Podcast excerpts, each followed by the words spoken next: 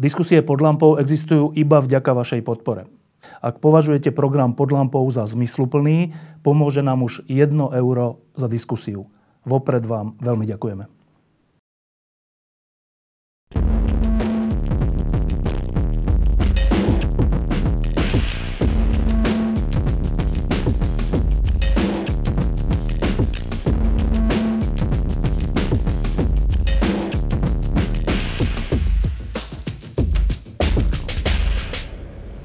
Málo kedy za posledné roky e, som zažil niečo tak dramatické a súčasne niečo tak krásne, ako dnes večer. E,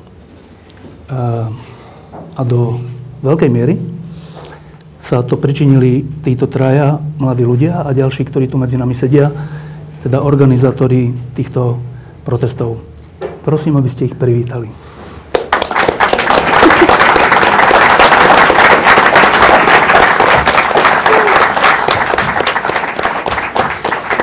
Tak. E,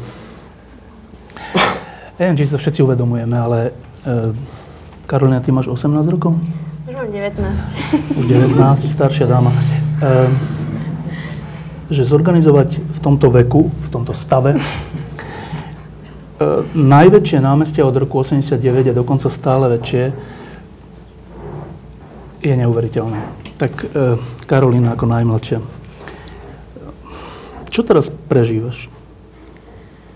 Ja som strašne šťastná istým spôsobom, pretože to, prečo to aj všetci robíme teraz, spôsobilo to, že keď sme sa dozvedeli pred, uh, uh, v pondelok pred uh, už takmer troma týždňami, že uh, zavraždili Jana Kuciaka a Martina Košníka, tak uh, nikdy som si nemyslela, že by sme do takého stavu ako Slovensko mohli prísť, alebo že by sa niečo také mohlo stať. A teraz zároveň je tu ďalší taký okamih, ale ten pozitívny, že vidím, že koľko ľudí je ochotných spraviť niečo preto, aby sa taká vec už nikdy nestala a e, postaviť sa za, za tú demokraciu a za to, čo sa tu snažíme teda nejako ochrániť. No ty si spolu s ďalšími organizovala aj tie pochody proti korupcii pred rokom? To už Áno, je skoro nekonečne dávno.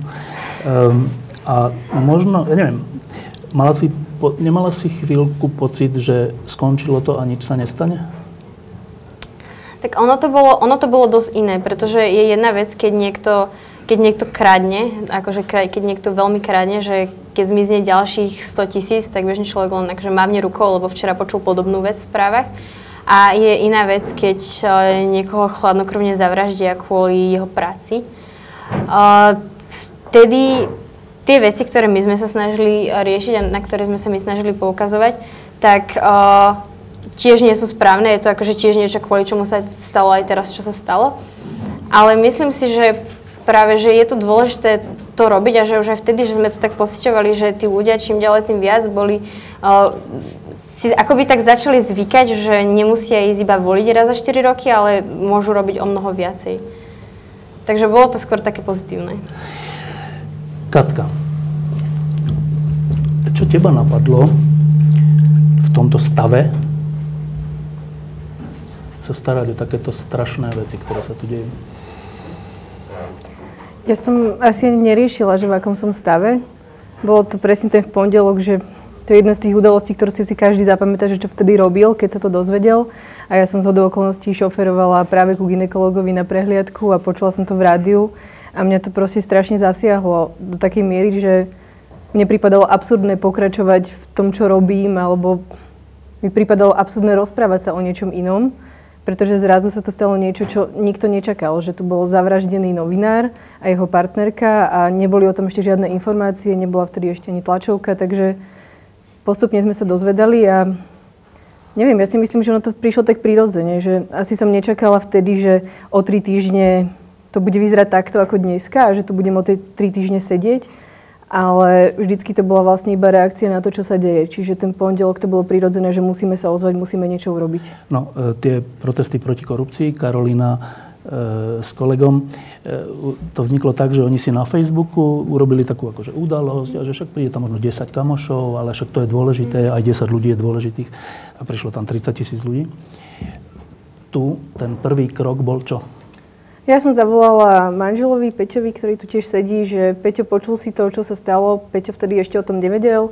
Potom som volala druhej kamarátke a my sme sa tak akože pohoršovali do telefónu, že, že musíme niečo urobiť, však o tom musí byť vedieť. A vlastne, kým som šoferovala, tak mi iba čítali rýchlo, čo sa deje v správach a Peťo medzičasom založil tiež Facebookovú udalosť a potom sa to začalo nenormálne šíriť. A vlastne aj cez tú Facebookovú udalosť sme sa prepojili s Karolínou a ostatnými. Čiže znova to vzniklo cez Facebook? Cez telefonáty podľa mňa tento raz a takým tým, že musí sa niekto ozvať, musíme niečo urobiť, ak to nikto nebude, poďme do toho my. Ešte, tr- lebo o Karoline už všetci vieme, čo je zač. Um, o tebe vieme úplne málo. Mm-hmm. Kto si? No, podľa toho, kto sa, kto sa pýta, kto si na to odpovedá. Pred dvoma no, ja týždňami som bola Sorošové dieťa, ale teda pracujem uh, v treťom sektore som vyštudovaná psychologička a venujem sa takému doplnkovému vzdelávaniu učiteľov a volá sa to, že Komenského inštitút.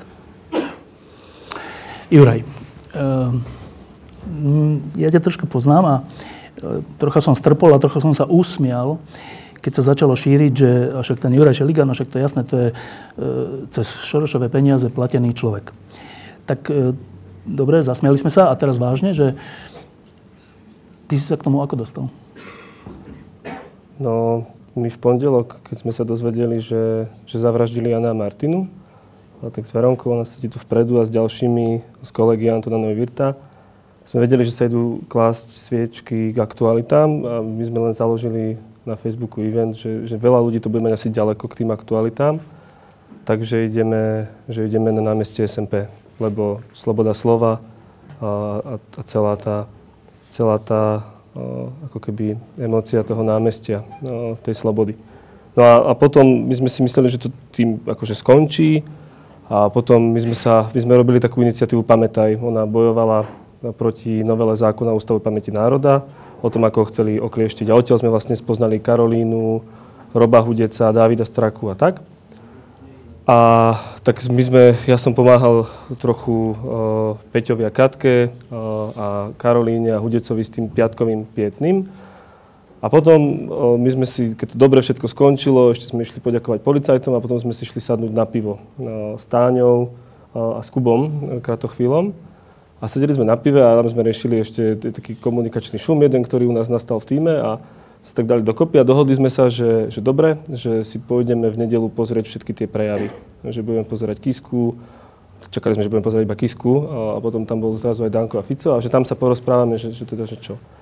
No a keď teda sme videli všetky tie prejavy a, a to celé, tak sa už ako keby že nedalo z toho vystúpiť.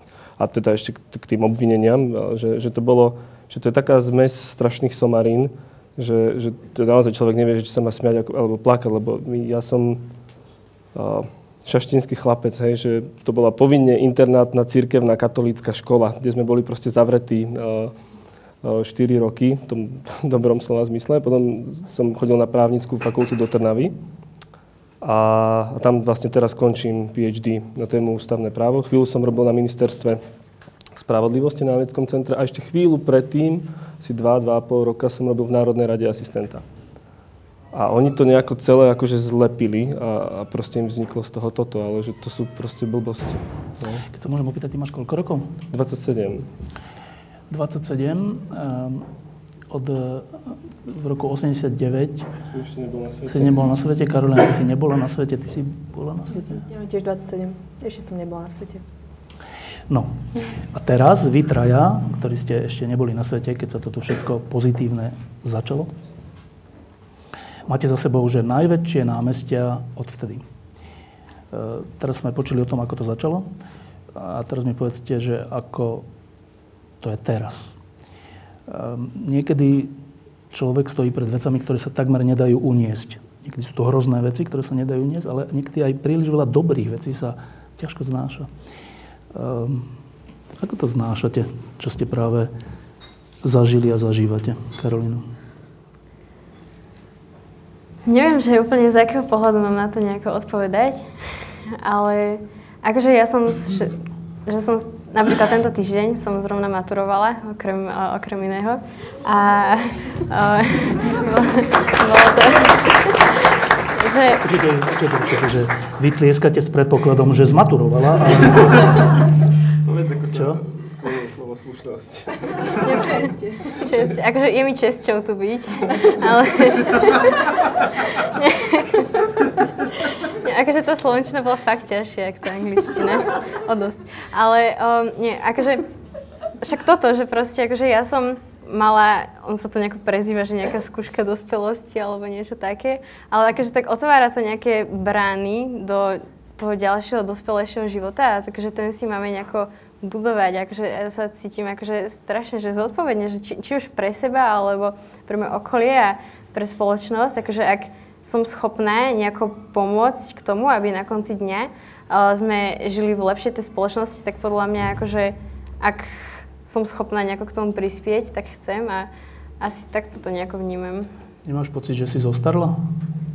Akože môj otec mi povedal, že si myslí, že som staršia ako on, ale akože nemyslím si. Neviem. No, totiž to, my tu máme z tých námestí všelijaké skúsenosti a e, keď boli protesty Gorila, tak na tých námestiach tí organizátori hovorili často veľké blbosti. A ja keď počúvam vás, tak to nie, že sú blbosti, ale že to sú, že, že dospelé, zrelé vyjadrenia. Úplne neprimerané veku. Preto sa pýtam, že či ste náhodou zbytočne nezostarli. Nepo, nepovedala by som to takto, akože nemyslím si, že určite akože to nejako ovplyvňuje akože človeka, to, čo robí. Určite si nemyslím, že nejako charakterovo by ma to zmenilo, lebo tak akože práve preto to robím, akože podľa mňa, že, že pre, rovnaké, uh, pre rovnaké dôvody. A asi neviem, že či to prináleží mne to nejako hodnotiť, že možno skôr tu moje okolie by povedalo, ale neviem, no tak akože určite to so mnou asi niečo spravilo, ale nemyslím si, že by ma to nejako zrazu zostarlo. Katka, ako to znášaš? Hmm, medzi piatkom a nedelou veľmi dobre, lebo to vždycky je také, že niečo sa podarilo. Ešte není jasné, čo, čo, čo bude nasledovať. A potom štvrtok to väčšinou znášam najhoršie. A ak už cítim na sebe únavu, aj si uvedomujem, že mám, mám v sebe takú dilemu, že či je to do mňa zodpovedné, či by som sa nemala, neviem, viacej šetriť alebo viacej oddychovať. Ale v zásade ja mám zo seba, zo seba dobrý pocit, lebo si myslím, že to bolo správne, čo sme spravili a aj keď som možno vyrastala, tak som si často kladla takú otázku, že ako by som sa zachovala v nejakých takýchto momentoch a, a som rada, že som sa zachovala takto. Čiže z toho mám veľmi dobrý pocit, únavu prehliadam a, a, a teším sa z toho. Juraj. Hm, že... Ja vám poviem zážitok, že, že, že my, keď, keď Fico rečnil minulý týždeň, vtedy to bolo, keď ho vytiahol toho Soroša o, o Kiskovi. No, no, no, ale že my sme, tam, hej, my sme tam boli v nedelu na byte, na takom slávnom byte, tie fotky sú už na internete odtiaľ a, a sme sa rozprávali, že čo ideme robiť ďalej. A tam zavládlo, že proste, že strašne ticho. A to nechcem teraz ani nejako dramatizovať, alebo robiť nejaké zbytočné klíše a že, že, a že čo ideme robiť. A že ja sa cítim, že som proste nemohol zostať ticho. A tak myslím si, že tak sa cítime všetci. A, a dodávam, že sa necítim ako žiadny hrdina. Viete, my teraz, keď sme odchádzali z námestia, tam nejaký pán dal obálku, že je riešenie na tú situáciu. Píšu nám, ja furt to vyťahujem, snáď prepáčte, píšu nám polovníci, čo máme urobiť. Že, že toto tam povedzte, potom nám chodia... Ja, že povedzte, polovníci, dobre. Hej, že, že, že, že, že, povedzte, tak myslím, že, a že, že strašne veľa ľudí sa ozýva a nás akože ťahá do... Alebo sa na nás pozerá, keby sme to my mali zachrániť, ale že tak sa necítim, teraz už sa cítim. Cítim sa ako, ako človek, ktorý má rád túto krajinu. Ja, opäť tam je asi nejaké kliše, fakt cítim sa ako človek, ktorý má rád túto krajinu a nemôže zostať ticho. No vieš, ale vy formulujete teraz e, požiadavky, ktoré sú akože požiadavky na úplnú zmenu tejto krajiny. Že vy traja a tu ďalší 4 a 5, ktorí tu sedíte. A to by mohlo byť nejaké situácie aj také, že trúfalé, súčasne v tejto situácii, mne sa to zdá veľmi sympatické, ale neviem, tak vy si uvedomujete, čo robíte? A, že aby som ťa opravil, že, že to nie, že my formulujeme požiadavky, ako zmeniť tú krajinu, že to proste ľudia že dobre, tak vidíte 8 ksichtov, a, ale že to nie je o nás. Veď pozri, že my keby sme naformulovali, že, že čokoľvek a tí ľudia tam neprídu, no tak čo stojíme na prázdnom námestí. A, a v tomto, že tak chvála Bohu, že som sa posledných 10 rokov hrabal v právnických knižkách, že zatiaľ podľa mňa nestrieľame somariny, že, my, že ak ste si všimli, že ani raz z pódia uh, nezaznelo nejaké konkrétne meno, že čo má ten človek, ako keby, že kde na aký post má ísť. Že to nie, že, že, že stále to majú v rukách tí politici, ale na, naša pozícia je, že my nezostaneme ticho. A my sme videli minulý týždeň a ten týždeň predtým, čo Fico robí, ako straší verejnosť, že zvolá Bezpečnostnú radu štátu. Ja viem ako právnik, čo to znamená. A preto, čo sme urobili, teda aby ste, hovorím to preto, aby ste videli do, do tej našej logiky toho uvažovania. Som zavolal v noci tomu policajtovi, na ktorého sme mali kontakt a som sa ho opýtal, že či zo zákona existuje také riziko, na základe ktorého má policia oprávnenie rozpustiť zhromaždenie. A on mi povedal, že nie. Tak potom rozospatí sme nahrali video, že spolupracujeme s policiou, lebo to bola pravda. A, a to isté, že tá šachovnica, ktorú on teraz urobil, že si myslí, že, akože, že dobre, že však sme vám akože splnili demisiu vlády, veď to právne sedí, ale nastaví tam svoje bábky, že no tak to tiež, že my v nejaký, že rozumieme v tomu nejakej miere, všetci tu žijeme a že dávame si pozor na to, aby sme proste nekričali, alebo že, nevol, nie, že nekričali, nevolali po veciach, ktoré nedávajú zmysel. A posledná vec, ktorú poviem, je, že, že to tiež nie je iba o Bratislave, ale že my komunikujeme s regiónmi. Naša tánička komunikuje absolútne s regiónmi. Ona proste na tom maili aj píšu, že stovky ľudí z miest a že čo ideme robiť, ako, a my ich počúvame a oni počúvajú nás. Že to je takto, to není, že si sadnú 4 až 6 ľudia v obývačke a povedia si, toto si tam dáme a že takto to bude. A to by ma ináč celkom zaujímalo, čo znamená komunikácia s regiónmi, lebo však v regiónoch je nič, nie? Tak či, či, s kým komunikujete? A keď, keď sa ohlásili takto v tú nedelu, keď sme potom povedali, že ideme robiť ďalšie zhromaždenie na piatok, teda už to, to také protestné, tak sa začali pridávať všetci tí, ktorí kladli iba sviečky predtým. A my sme sformulovali tie požiadavky a oni ich zobrali a začali sme sa o tom baviť. A potom, keď odstúpil minister Kaliňák, tak sa začali, že to, to bolo, to keby ste videli, to bolo jak, jak vlna. Sa začali ozývať, že nám to nestačí, poďme robiť ďalej. A bavili sme sa o tom a oni tiež, t- t- t- akože takto to funguje, že, že, že oni nám píšu, my píšeme im. No není to úplne ako keď si zavoláte s niekým, že to nie je taká tá úplne, že online komunikácia taká čula, ale že bavíme sa s nimi. A v regiónoch je toho veľa, akože keď v Krupine bolo 800 ľudí, v Humenom, v Snine, v Námestove, v Dolnom Kubine, že to proste, to nie je, to sa nedá prehliadnúť. Ehm, Peter Zajac, človek, ktorý zakladal Verejnosť proti násiliu, ehm, urobil teraz také video pre nás v týždni a kde povedal vám, že aj keby sa teraz nič nestalo, že vy ste dosiahli to, čo sa tu nepodarilo nikomu za 15 rokov. Nikomu. Všetci sa všeli, čo snažili, ale že týmito námestiami ste dosiahli to, čo sa tu nepodarilo nikomu za 15 rokov. To znie tak pekne, ale to je, že strašná zodpovednosť. Ja fakt neviem, ako to vy môžete uniesť, ale tak sa to opýtam, že ako toto sa dá uniesť? Náročne. No, možno aj nadviažem na tú otázku, čo odpovedal Juraj, že ja, ja aj sama za seba si od začiatku hovorím, že čo je tá moja úloha v tom a je to aj niečo, čo, o čom sa často rozprávame, že, že čo je vlastne naša úloha, lebo niekedy sa cítime, že naozaj to celé Slovensko na nás pozerá a telefón nám zvoní stokrát denne, kedy chcú nejaké vyjadrenie a my, my sami sme v tom opatrní, pretože si uvedomujeme tú zodpovednosť za tým.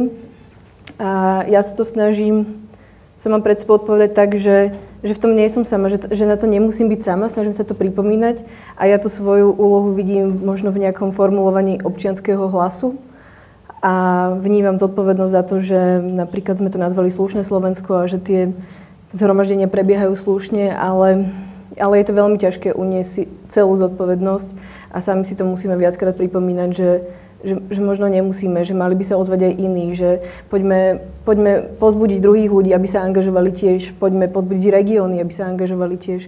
Čiže rozprávame sa o tom, vedieme o tom diskusiu a, a je to dosť ťažké. Karolín sa toto neopýtam, lebo to je také rozpustil dieča, ktoré vôbec nevadí zodpovednosť, že? um, Juraj, ako to ty nesieš? Tak začal som trochu viac fajčiť. A, aha, no a tak ja nie som na to sám, že to, tá partia je taká silná, že to, že to sa ako keby že celé delí.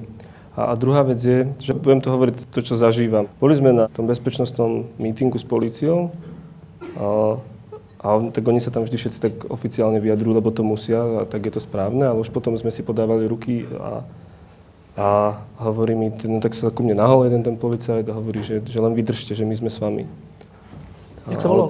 No, prečo? A, a, a prečo to hovorím je, že, že ľudia sú zodpovední za túto krajinu.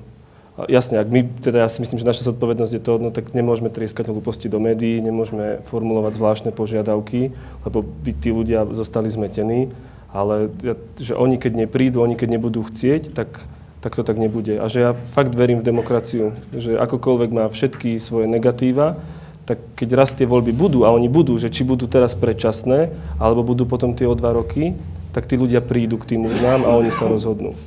A ja ja pôjdem voliť a verím, že pôjdu aj ďalší voliť a že pôjde strašne veľa ľudí voliť a že si vyberú svoju reprezentáciu. No, vtedy na začiatku, na tom prvom mítingu, ktorý bol viac takou spomienkou alebo uctením si zavraždených mladých ľudí, zazneli nejaké požiadavky. Dnes sme o dva týždne ďalej a všetko je úplne inak. Všeli, čo sa strašne zmenilo v tejto krajine. A dnes znejú požiadavky trochu inak.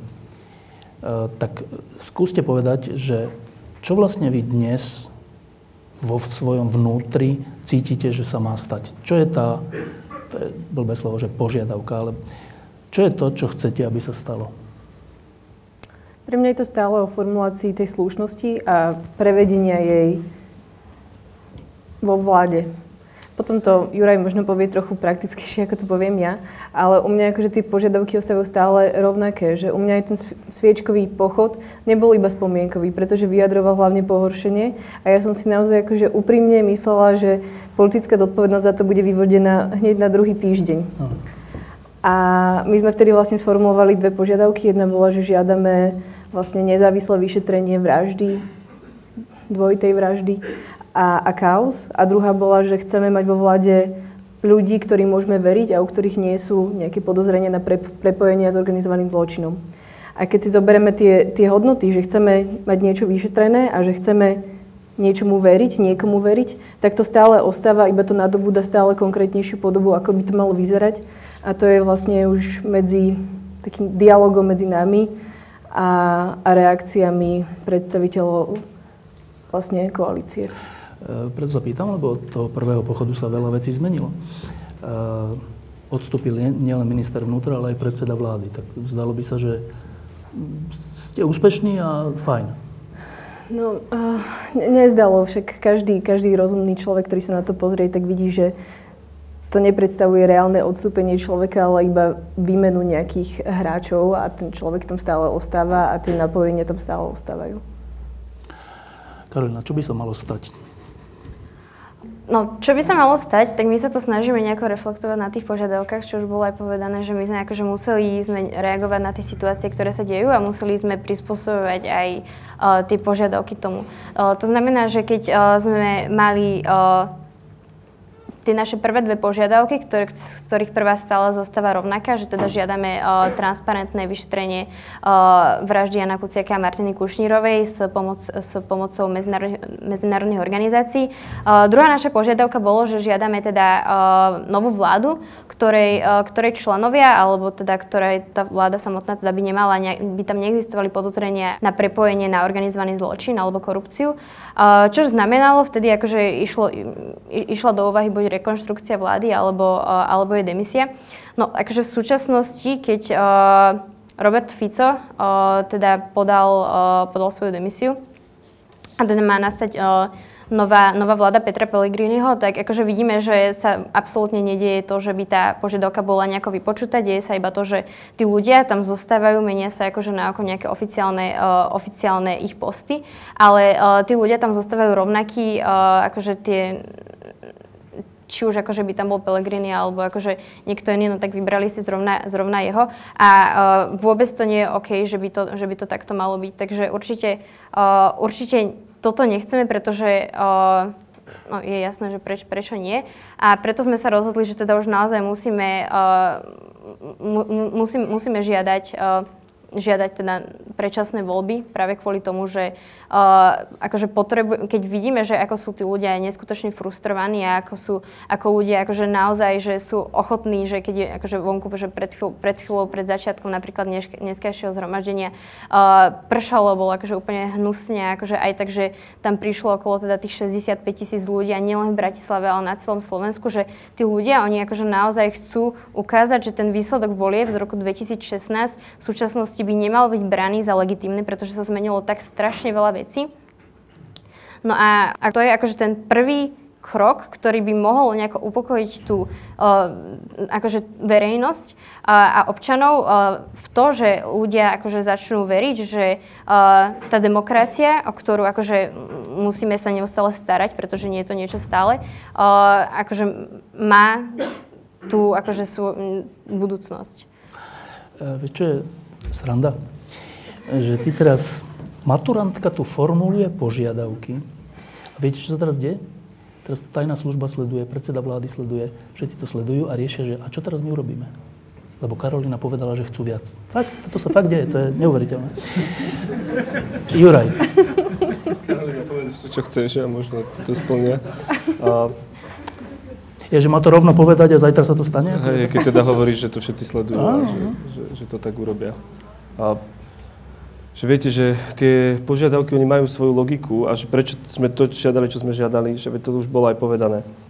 Že my sme ako keby stále naivne dúfali, že, že sa proste oni postavia a vyvodia voči sebe zodpovednosť. Nie, že preto, že, že prvá požiadavka, ktorá je absolútna a, a ktorá musí byť splnená, na to nesmieme zabudnúť, je nezávislé vyšetrenie vraždy Jana Martiny. Lebo že na jednej strane je úžasné, že príde 70 tisíc ľudí e, do Bratislavy na námestie a že to boli dvaja ľudia, e, že, ktorí proste boli akože brutálne zavraždení. A, a že pre, ono to nevie byť podľa mňa normálne vyšetrené, a, ak smer kontroluje ministerstvo vnútra. Lebo kto, ak roz, všetci rozumiete tej logike, ako, ako funguje ministerstvo vnútra, čo všetko má pod sebou a čo všetko má na starosti. Lebo Jano hovoril o tom, ako sú oni korupčne poprepájaní že to je prvá vec, že, že toto, toto vyplýva z toho, že to nie je žiadny skok, že teraz si pýtame, že ministerstvo vnútra vôbec nie, že, že, že aby bola naplnená tá prvá požiadavka, musí sa stať toto.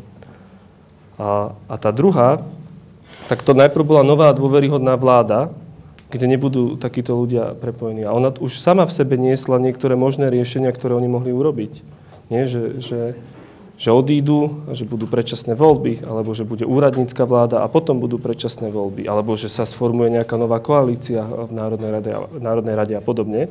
Ale že nič z toho sa nestalo. Videli sme, čo robil uh, vtedajší premiér a ako, ako, ako všetko stra, ako strašil. No a tak, keď toto neurobili a miesto toho tam poslal svoju bábku, uh, Hovorí sa o nejakých menách, ktoré majú nastúpiť na svoje, na svoje ministerstva, že oni sú poprepájani, že to je úplne zrejme každému, že, že to nie, nie je nový systém alebo nepredstavujú nejaký nový hodnotový rámec, tak potom, že jediná možnosť je, že, že dať ľuďom šancu sa rozhodnúť, že či im zveria moc znovu. A v tom je obrovské riziko, ale že opäť tie predčasné voľby, že to vôbec nemusí znamenať, že predčasné voľby budú zajtra alebo v júli, ako, čo oni uvažovali, alebo čo sa hovorí, len aby to rýchlo urobili. Že tam zase všetci právnici vedia, že tých variant je oveľa viac.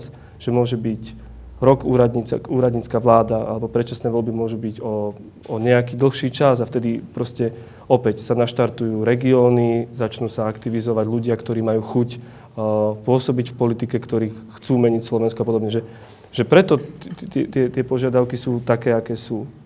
A teraz neviem, či som odpovedal vlastne na tvoju otázku, len sa mi zdalo dôležité toto povedať, že, že takto sa to vyvíjalo, že to má svoju logiku, ktorú my za tým vidíme. Áno, že teraz nie sú dôležité moje otázky, ale tvoje odpovede. Uh, posledná vec, ktorú sa vás chcem opýtať, a potom sa môžete pýtať aj vy v tomto prvom kole organizátorov protestov a potom prídu ďalší ľudia. Uh, je, že, a to teraz tak je v hlavách mnohých ľudí. Pred chvíľkou tu bol Tono Zajac z ESETu. Mimochodom, ten podnikateľ, ktorý bol na tribúne, to bol šéf ESETu. Keby ste náhodou nevedeli, ESET to je taká tá veľmi úspešná slovenská firma, ktorá sa presadila všade po svete. A on mi povedal, že no, no jasné, jasné, ale že a teraz ďalší krok je čo? Že to nemôže takto zostať. E, a v mnohých ľuďoch je otázka, že a dokedy budeme vládať my tu na Slovensku, chodiť v týchto počtoch na námestie. Asi nie sme úplne Rumuni, že by sme chodili každý deň v 200 tisícových počtoch, ale to, čo sa dneska udialo, je neuveriteľné. neuveriteľné. E, ale teda v každom je tá otázka, že a čo ďalej? Tak e, to je moja posledná otázka na vás, potom idem s mikrofónom medzi, vás. A čo ďalej, Karolina? Tak akože určite je teraz dôležité aj to, že dnešná vec, ktorá sa stala pred uh, možno hodinou alebo dvoma hodinami, že aké budú teda na ňu reakcie a že aký impact to celé akože bude mať. Uh, no a uh, akože určite, že tá vec je taká, že ľudia akože by nemali zostať ticho ani, ani, ani potom, že teraz zrazu, že nie, niečo sa stane, akože bola by na to nejaká reakcia, ktorá by vôbec nebola dosta, dostatočná, takže ok, že sa s tým uspokojíme. Čo si myslím, že sa nestane, pretože vidíme, že, že tí ľudia sa naozaj že aktivizujú, že tak, ako sa, akože, že, že, ako sa roky tu nie. Ro, ro, roky nie. Uh, no a potom akože určite, že aj z našej strany uh, prichádzajú do úvahy rôzne nejaké uh, iné aktivity, ktoré ešte akože budeme určite musieť nejako prediskutovať. Takže uh, určite budeme stále na to pozerať. Katka.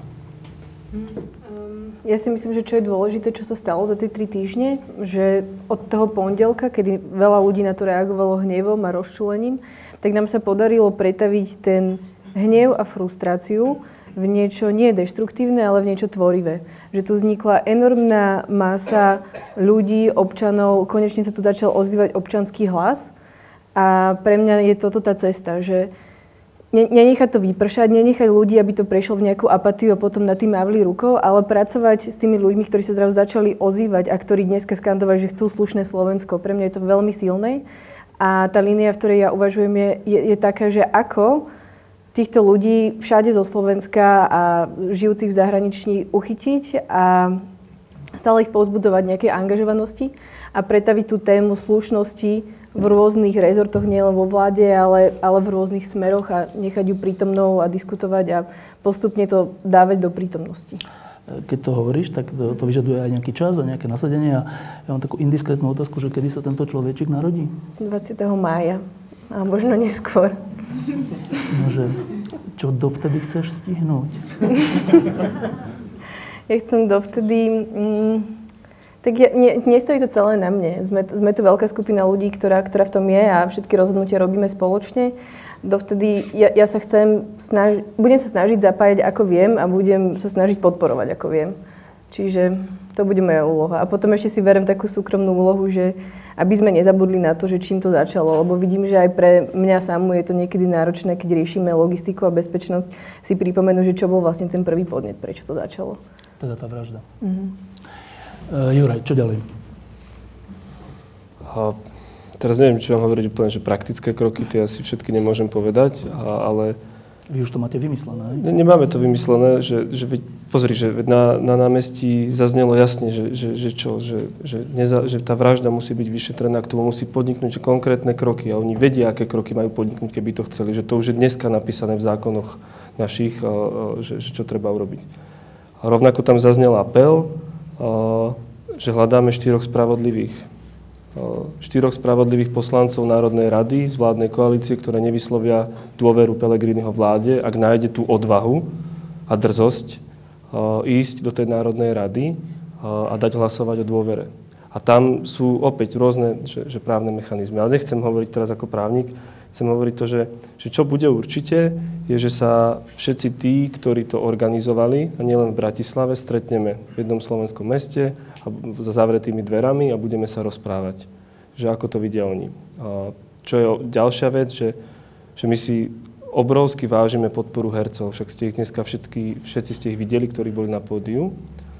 A že jedna z tých našich úvah je, že, že herci nebudú len tu v Bratislave, ale budú chodiť po Slovensku a budú sa rozprávať s ľuďmi, aby sa začali viac zaujímať o verejné veci, aby im viac začalo záležať. Nech necítia nejakú apatiu. Keď hovorí, že čo ďalej, nikto z nás nie je taký naivný, že, že tu bude nejaký čarovný prútik, ktorý zmení krajinu. Veľa ľudí sa ozýva, že chce generálny štrajk. Tie spôsoby, ako vyvíjať ďalej občianský tlak, sú rôzne, ale o tom sa musíme porozprávať. Ja a možno poviem, že som naivista, ja, ja fakt verím, že oni sa zobudia, že pochopia, že, že čo sa stalo a proste zaujmú k tomu normálnu, akože vyvodia voči sebe normálnu osobnú zodpovednosť. Že generálny štrajk. Nie, dobre, dobre. dobre. Ja beriem generálny štrajk. Um, idem si pre mikrofón. A nejdem vyhlásiť generálny štrajk. Nie, nie, nie. Uh, tu vpredu sedia uh, teda viacerí z teda tých organizátorov. Uh, chcete niečo povedať niekto? Čo? Keď áno, tak ale do mikrofónu, dobre? Áno? Čo by sme povedali?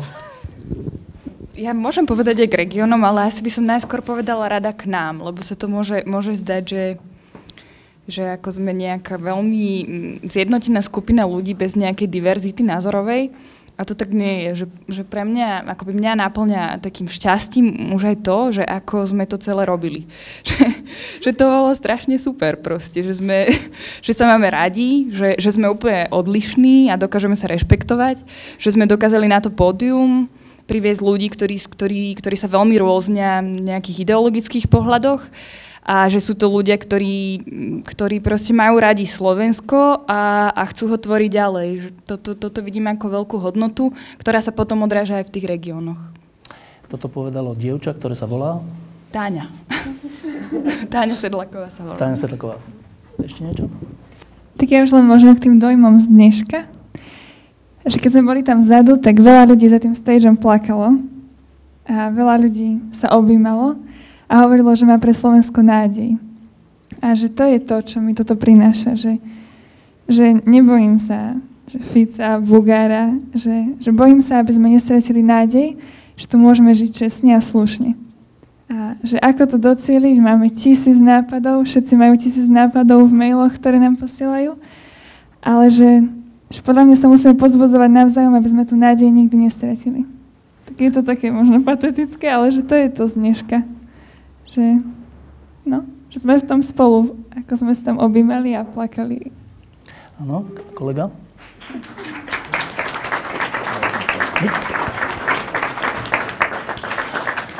Tak, e, máte na nich nejakú otázku, lebo oni majú fakt, že odpovede.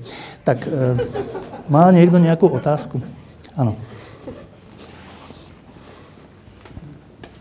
Dobrý večer. Volám sa Ernest Geze. Chcel som sa spýtať takto. Mne sa veľmi páči, že stupňujete tie požiadavky. A uh, ja si myslím, hovorilo sa tam o právnom štáte, ale výmena, výmena vlády uh, to nestačí tomu, aby sme boli právny štát. Uh, chcem sa spýtať, že či sa uspokojíte, keby sa aj vymenila vláda za nejakú slušnú demokratickú, či sa s tým uspokojíte, či nebudete požadovať aj ozdravenie justície treba, alebo iných tých centrálnych orgánov, kontrolných a podobne. Lebo tá vláda, a najhoršie, že vláda sa vás pýta, ako, ako to máme urobiť. Lebo oni, oni to nevedia. Zrejme, či máte aj nejakú myšlienku, že ako to urobiť. Ďakujem. Čiže ako chcete zorganizovať tento štát na novo je vlastne iná otázka. Áno. Téme tej zodpovednosti, ktorá není na nás, hej? Že, neviem, či funguje to, že veď prvotnú, takto, že, že zodpovednosť za štát nesú ľudia vo voľbách. A, a oni ju delegujú na, na politikov, takže ja by som s nadsázkou túto otázku adresoval tým, ktorí prídu po nás že, že to je prvá vec, ale že nechcem jej uhnúť. A, že toto, len zvýrazním, že toto nie je o nás, že o osmých, že na Slovensku roky sú organizácie, sú slušní ľudia, sú slušní právnici, právničky, ktorí napríklad v otázkach justície majú veľmi konkrétne zmeny, ktoré treba urobiť. Minulý rok tu bola iniciatíva, myslím, že alebo dva roky, že štrngám za zmenu. Ja sám som pár mesiacov dozadu robil na projekte za dobrú voľbu, ktoré bol k výberu ústavných sudcov. Že, a hovorím to preto, že tu je balík návrhov, ktoré len treba, proste musia prísť politici, ktorí ich schvália v Národnej rade a presadia. Že to je tá ako keby právna rovina, ale opäť sa vrátim k tej ľudskej, že ide o to, že koho si vyberieme a kto nájde tú odvahu to presadiť. Lebo to, viete, že, že čo povieme, že chceme A jedna z požiadavok bude, že chceme najvyšší správny súd, ako majú v Čechách, alebo čo, že to takto vôbec nejde, že to musia ľudia povedať, komu dajú moc, a kto pred nich predstupuje s akým programom. A to, to, sa, to potom majú podľa mňa tú psiu povinnosti politici ten program akože, že už potom uvádzať do praxe. Ďalšia otázka? Nevidím. Dobre. E, a predsa len, nech sa páči. Ďakujem, volám sa Pavel Homola. V tomto našom ako nadšení, že konečne sa ľudia e, zobudili z letargie, by sme nemali zabúdať trošku aj, čo sa deje poza náš chrbát. E, neviem pochopiť dve veci. Jedna vec je, že sa hovorilo o tom, že pri obhliadke vraždy, že nebol kompetentný e, súdny znalec, neznalec. No ale títo ľudia, ako aj treba aj kriminalisti, len odhadujú, treba z dátum smrti, čo je dosť dôležitá vec. A nepochopím, že nikto sa nepýtal na výsledky súdnej pitvy. Lebo to je podľa mňa dôležitejšie a tam sa určite upresní viac. A druhá vec, čo neviem pochopiť, že zatkli konečne Antonia Vadalu. A tento človek sedí na tej lavičke a čaká na rozhodnutie a usmieva sa na všetky strany a medlí si ruky. Ale veď ho idú vyšetrovať za drogy. No a čo sa môže stať? Odlifrujeme ho do Talianska a nepodplatiteľné e, orgány, talianské orgány činné v trestnom konaní ho odsúdia za drogy. Rok, nedaj Bože, za dva, na dva roky. Ale veď tu je údajne podozrivý z účastní na vražde. A my ho pošleme domov do Talianska? A nikto sa na to ne, nepýta. Nie je to náhodou uh, podvod v priamom prenose? Dobre. Takže tu máte teraz otázku, že máte teda vyriešiť už aj pitvu. E, prípadne postup talianských orgánov činných v trestnom konaní. Tak nech sa páči. No akože ja by som na to...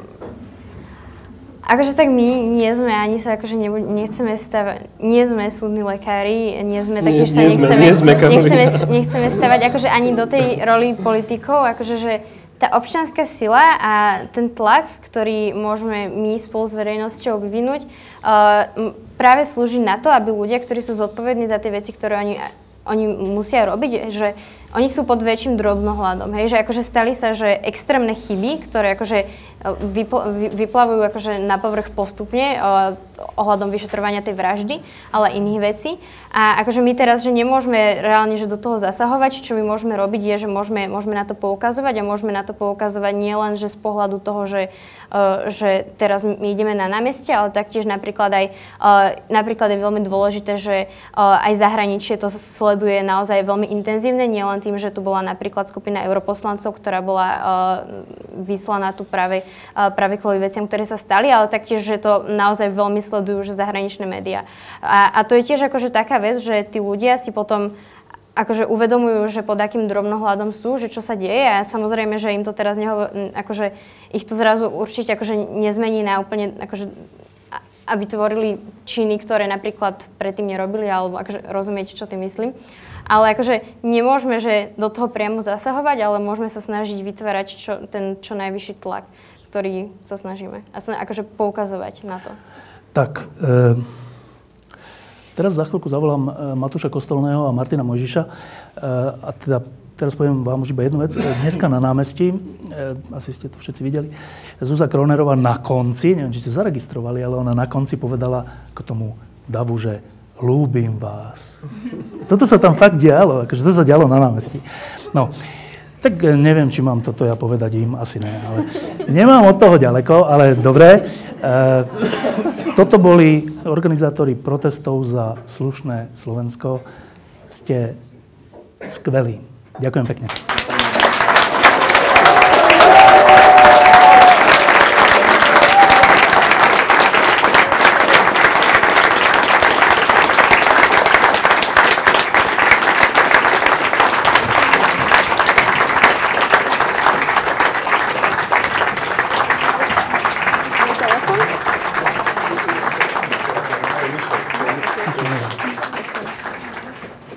Tak, e, novinári. E, Matúš si niekde tu? Matúš je tu. Martin? Áno. Tak, Martinovi za, za chvíľku pripnú ten mikrofón, taký ten klopák. Tak, e, Matúš. My sme tam dnes s Matúšom na námestí stáli vzadu, v tom, za tou tribúnou a bol to pre mňa teda iný druh zážitku. No, však poviem, ale povedz ty, čo sme to tam zažili? Tak stal som rovnako s tebou už minulý týždeň tam a obidva tie, obidve tie demonstrácie boli pre mňa veľmi silný zážitok a každá úplne inak. E, čiže z tej prvej si pamätám vlastne najsilnejšie vystúpenie sestry Jana Kuciaka. To sa mi zdalo byť tak e, silné a mrazivé vystúpenie. Vôbec to teda, že našla odvahu sa postaviť e, pred tú masu ľudí, to sa mi zdalo byť tak zlomové, to ma veľmi zasiahlo v tom momente a teda nevedel som sa z toho viac menej celý týždeň spamätať. A dnes tam bola radosť strašná. Dnes sa mi zdalo, že to bolo... Ty ste povedala, že teda tam boli slzy a objímanie, ale ja som videl ľudí, ktorí mali hroznú energiu a hroznú silu. Čiže ja to viem podľa seba povedať, čiže mm, no, o štvrtej po obede som mal dosť teda obavy a strach, že tam príde menej ľudí, výrazne menej ľudí, ako, ako prišlo minulý týždeň. A keď som išiel električkou z roboty uh, na, ten, na ten meeting, tak uh, vlastne už, sa, už to sa mi zdalo byť... Uh, prestal som sa toho báť, lebo vlastne bola tak naplnená električka, že sa vlastne nedalo tam pohnúť. A keď som vyšiel na poštovu, a to bolo ešte 20 minút pred začiatkom, tak bolo plné námestie a mal som pocit, že, že, to, že už v tom momente sa mi zdalo, že vlastne e, to základné sa podarilo. Že, že ľudia sa na to nevykašľali, že sú, že pochopili, že, e, o čo sa hrá, e, že sa na to, že nezostali doma. A potom, keď som počúval tých ľudí, ktorí tam rozprávali a hudobníkov, ktorí hrali, tak sa mi to zdalo byť strašne silné. Zdalo sa mi, že tí mladí ľudia, ktorí tu teraz pred chvíľkou sedeli a súhlasím s tebou, že podľa mňa ani nevedia úplne presne, čo robia. Tak, e, e, takže im sa podarila neuveriteľná vec. Že sa im podarila neuveriteľná vec a oni sa tomu bránia a, a teda slovo politici a politika a politické strany nevyslovujú a teda nechcú sa ich ani len dotknúť alebo teda byť s nimi v, jednom, v jednej miestnosti, ale je najvyšší čas, aby si uvedomili, že v tomto momente sú oni silnejší ako 79 poslancov v parlamente. Sú silnejší ako ktorákoľvek politická strana v parlamente. Alebo aj ešte nie v parlamente. Sú silnejší ako tí, ktorí riadia tento štát, pretože sa im podarilo trikrát dostať do ulic celé Slovensko, obrazne. A dôležité je ešte aj spôsob, akým to urobili. Eh, za každým to bolo bez hamby. Ty si to už povedal jednoducho, tie gorily protesty to bola hamba. To bolo jednoducho, tam by som sa nevedel, nevedel by som stať v zákulisí tých protestov, lebo, lebo ich riadili ľudia, ktorí zneužili, zneužili uh, energiu verejnosti a nahnevanie verejnosti na, na nezmysly, ktoré šírili a bolo to jednoducho hanebné. Uh, čiže bez hamby, bez agresivity, absolútne slušne, dokonca inteligentne. A teda počúval som všetky tie, tie aj ich požiadavky, aj to, ako sa vyvíjajú tie, od jednej demonstrácie k druhej sa to vyvíja normálne pochopiteľným a dobrým, teda nepochopiteľným a normálnym, prekvapivo dobrým spôsobom. Akože to má hlavu a petu a, a mne sa zdalo, že toto je aj tí ľudia na námestí, aj tí ľudia na pódiu a za pódium, že toto je to Slovensko, ktoré, ktoré má šancu podľa mňa byť e, dobré Slovensko? Uh, neviem, to je taká troška nepatričná otázka, ale... Nebeží, no. Viem, že tuto hovoria ľudia, že sa tam objímali, respektíve sa rozplakali a tak. Tak ja by som v živote nepovedal, v živote, že pri pesničke Na kráľovej holi sa ja rozplačem. Na kráľovej holi. No dobre, ty si sa kedy rozplakal? Povedz sa, mne sa stalo, že mi teda tiekli slzy aj teraz tu, čiže uh, Uh, vieš, ale ja som podľa mňa oveľa citlivejší než ty, čiže... Tak. Toto bol uh, šéf-redaktor denníka N, Matúš Kostolný. No a teraz redaktor týždňa Martin Mojžiš. Tak, zase poviem jeden pocit, keď sme tam stali pred tým, uh, tvojim vystúpením. Uh, tak som sa na teba pozeral a bol si taký, že jak ťa poznám. A potom si bol na tej tribúne a ja som si hovoril, že však on zomrie. Ale fakt. No, tak e, najprv sa opýtam, že teda, aké to bolo? E, ja som mal pocit, keď mi včera zavolal najprv Jakub Kratochvíl, že podvečer, že, že či nevystúpim, tak mne to pripadalo ako, že, že ja, som, ja som si bol na rozdiel od Matúša istý, tak ako sa len dá byť, že príde teraz viac ľudí, ako bolo minulý piatok.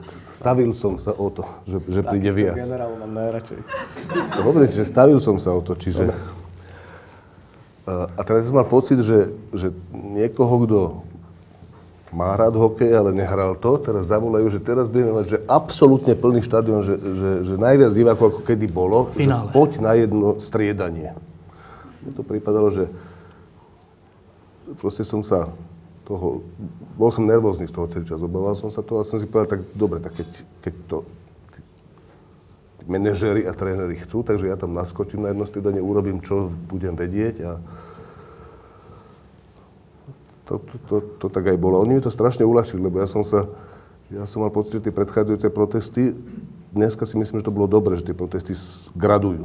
Že sú, tie predchádzajúce sa mne zdali také trošku príliš opatrné tak som sa bál, že aj teraz dostanem nejaké inštrukcie, že čo mám robiť, tak som si vypýtal inštrukcie, že jak hráme, aký systém hráme. A bolo mi povedané, že pán Mojžiš, vystúpte a naložte im to. tak som sa snažil. No.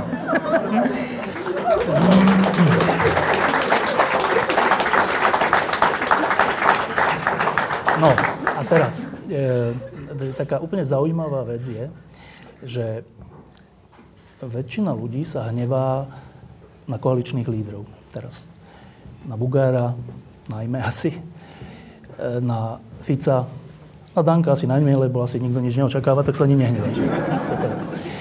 E, ináč to by som nechcel byť v takej, v takej situácii, že nikto do mňa nič neočakáva, čiže ani, vieš... On, on podľa mňa si tam úplne rochni v, tej, v tejto pozícii, že... Neviem, zase neviem. No dobre, ale ty, a teda tá, ten okamih, keď som sa troška obával o stratu ďalšieho člena redakcie, je, keď si, za, si strašným spôsobom, ale že strašne takým akože zdravo nahnevaným spôsobom vyslovoval meno Pellegrini. A to čo ťa takto akože na ňom hnevá? To je, je, to, uh, hnevá ma na ňom dosť, ale, ale uh, ako to, jak som to vyslovoval, to bolo to bola daň amatérizmu. Proste ja som došiel k tomu mikrofónu, od teba som mal inštrukcie, že, že treba ho, mať ústa tesne pri mikrofóne, že treba hovoriť pomaly, oddelovať slova. E, ale ja som nevedel, lebo som, to som, nemal kde človek vyskúšať, čo, že, že jak mám nastaviť sílu hlasu a jak mám nastaviť sílu hnevu. Akože, že ja, ja, ja, Dal si na 10. Ja, ne, no, ne, akože, že ja neviem, proste, čiže ja by som, ja by som ten, to vedel oveľa pokojnejšie povedať, ale to je, akože, že proste ten Ríšo Stanke alebo ten Ďuro Kemka, oni vedia, kam sa, no ja som to nevedel, čiže asi som to prehnal. Nie, to, nie, bolo to perfektné. Som to,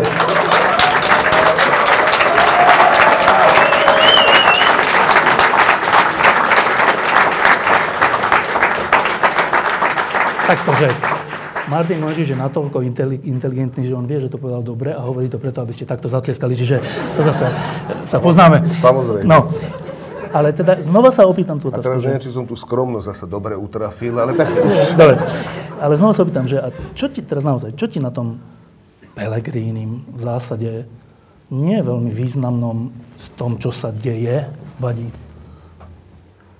E, akože Dobre, tak prvá vec, že prečo Pelegrini je absolútne nepriateľný človek.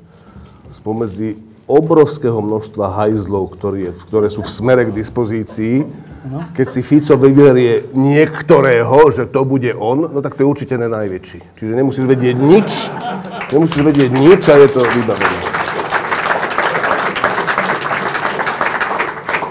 Okrem toho, Pelegrini je presne ten človek, ktorý v období prvej Ficovej vlády, keď bol poslanec, tak robil tú špinavú robotu, že, že ten odporný trik, že schvaluje sa nejaký zákon a do toho zákona sa na poslednú chvíľu dá pozmeňovací návrh, ktorý si tí ostatní nestihnú premyslieť, rozmyslieť, niekedy dokonca ani návrh, ktorý nesúvisí s tým priamo prerokovaným zákonom a zrazu sa dostane proste do legislatívy tohto štátu čosi, čo, čo malo vždy ten spoločný znak, že to vyhovuje nejakým oligarchickým skupinám, ktoré sú v pozadí Smeru. A túto robotu tam robil Peter Pellegrini ako mladý poslanec. No tak, akože, mám pokračovať? Dobre. E, Matúš, e, ako novinári sme všeličo zažili a, a často sme aj mali nejakú nádej, ktorá potom zhasla. Alebo naopak nemali sme nádej a niečo krásne sa stalo. Teraz sme v akej situácii? Tomto momente som tak e, emočne mm, rozhodený, že, že ti poviem, že sme v situácii, že zase mám nádej, lebo, e, lebo naozaj, že to bol to veľmi silný zážitok a silný, silný moment, e, lebo sa mi zdá, že, mm, že tých 65 tisíc ľudí tu a ďalšie 10 tisíce ľudí po celom Slovensku v podstate nedali šancu tomu Pelegrinimu alebo Ficovi myslieť si, že môžu zostavovať nejakú ďalšiu vládu. Čiže e, nikdy sa nestane, že pôjde všetkých 5 miliónov republi- ľudí tejto republiky e, do ulic. To sa nestane. Ale tá masa ľudí, ktorí tretíkrát prišli na námestie a veľmi jasne vedia, čo chcú. A chcú, aby e, systém, ktorý je prerastený mafiou a korupciou, prestal fungovať.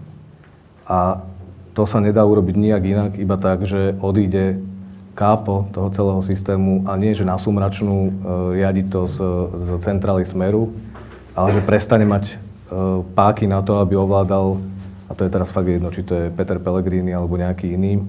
Čiže mne sa zdá, že rozumiem parlamentnej matematike, takto vráťme sa späť k veľmi akože striktne racionálnej analýze toho, čo sa deje. Čiže rozumiem tomu, že momentálne má eh, v parlamente väčšinu opäť koalícia na čele s Ficom a Pelegrínim. Eh, nie, je to, nie sú to 4 stoličky, čo ináč treba je ich viacej, pretože tých 79 doniesli do, k prezidentovi iba kvôli tomu, že to sú zástupcovia tých strán, ktorí sú oficiálne v koalícii. Tam sú ďalší vyťúzi, ktorí, ktorí hlasujú s koalíciou a budú s ňou hlasovať, čiže tých stoličiek je viac, aspoň 7, 8, možno 9. Uh, ale uh, to, že ich je 79 alebo 82, je nič oproti tomu, že tu plné ulice ľudí, ktorí hovoria, že toto musí skončiť. Martin, ty si v tomto... No, že, že, že nie, niečo naozaj ako keby sa dialo také až, až zázračné, akože jeden príklad, že mne sa úplne páčili tie požiadavky tohto, tohto tretieho protestu, podľa mňa boli že vynikajúce, že, že vyšetriť vraždu a všetky prípady, o ktorých písal Jan Kuciak, to bola požiadavka číslo 1, požiadavka číslo 2 bola, že demisia vlády. A že, že jak to nádherne hrá, že človek to ani nevie dopredu vymyslieť, že to vyzeralo tak, že vo štvrtok, že padla tá druhá požiadavka ale nepadla však demisiu tejto vlády, akože tej Pelegriniho vlády. To je proste úplne legitímna, skvelá požiadavka toho pochodu, teda protestu. Dobre, a teraz k tej skepse, respektíve nádeji. E, Matúš povedal, že on teda má nádej len keď je emočne rozhodený, však dobre. E, ty si teraz emočne rozhodený? Asi trochu, hej. No, dobre. Čiže máš nádej tým pádom? E, u mňa to býva všelijaké, ale, ale mám nádej teraz. Akože, a prečo? Určite. Mm, no tak poprvé preto, že mne sa zdá, že ten dnešný protest bol najmasovejší, e, najostrejší a pritom stále úplne pokojný a slušný. Tie prvé dva stačili na to, že, že Kaliňák podal demisiu a Fico podal demisiu. Akože to by sme si pred týždňom, nie že pred dvoma týždňami, minulý, minulý víkend by sme mysleli, že to sa stane. Čiže ako, keď len extrapolujem to, že čo som očakával a čo sa naplnilo, tak neočakával som veľa a naplnilo sa oveľa viac. Nevidím, prečo by to malo práve teraz prestať.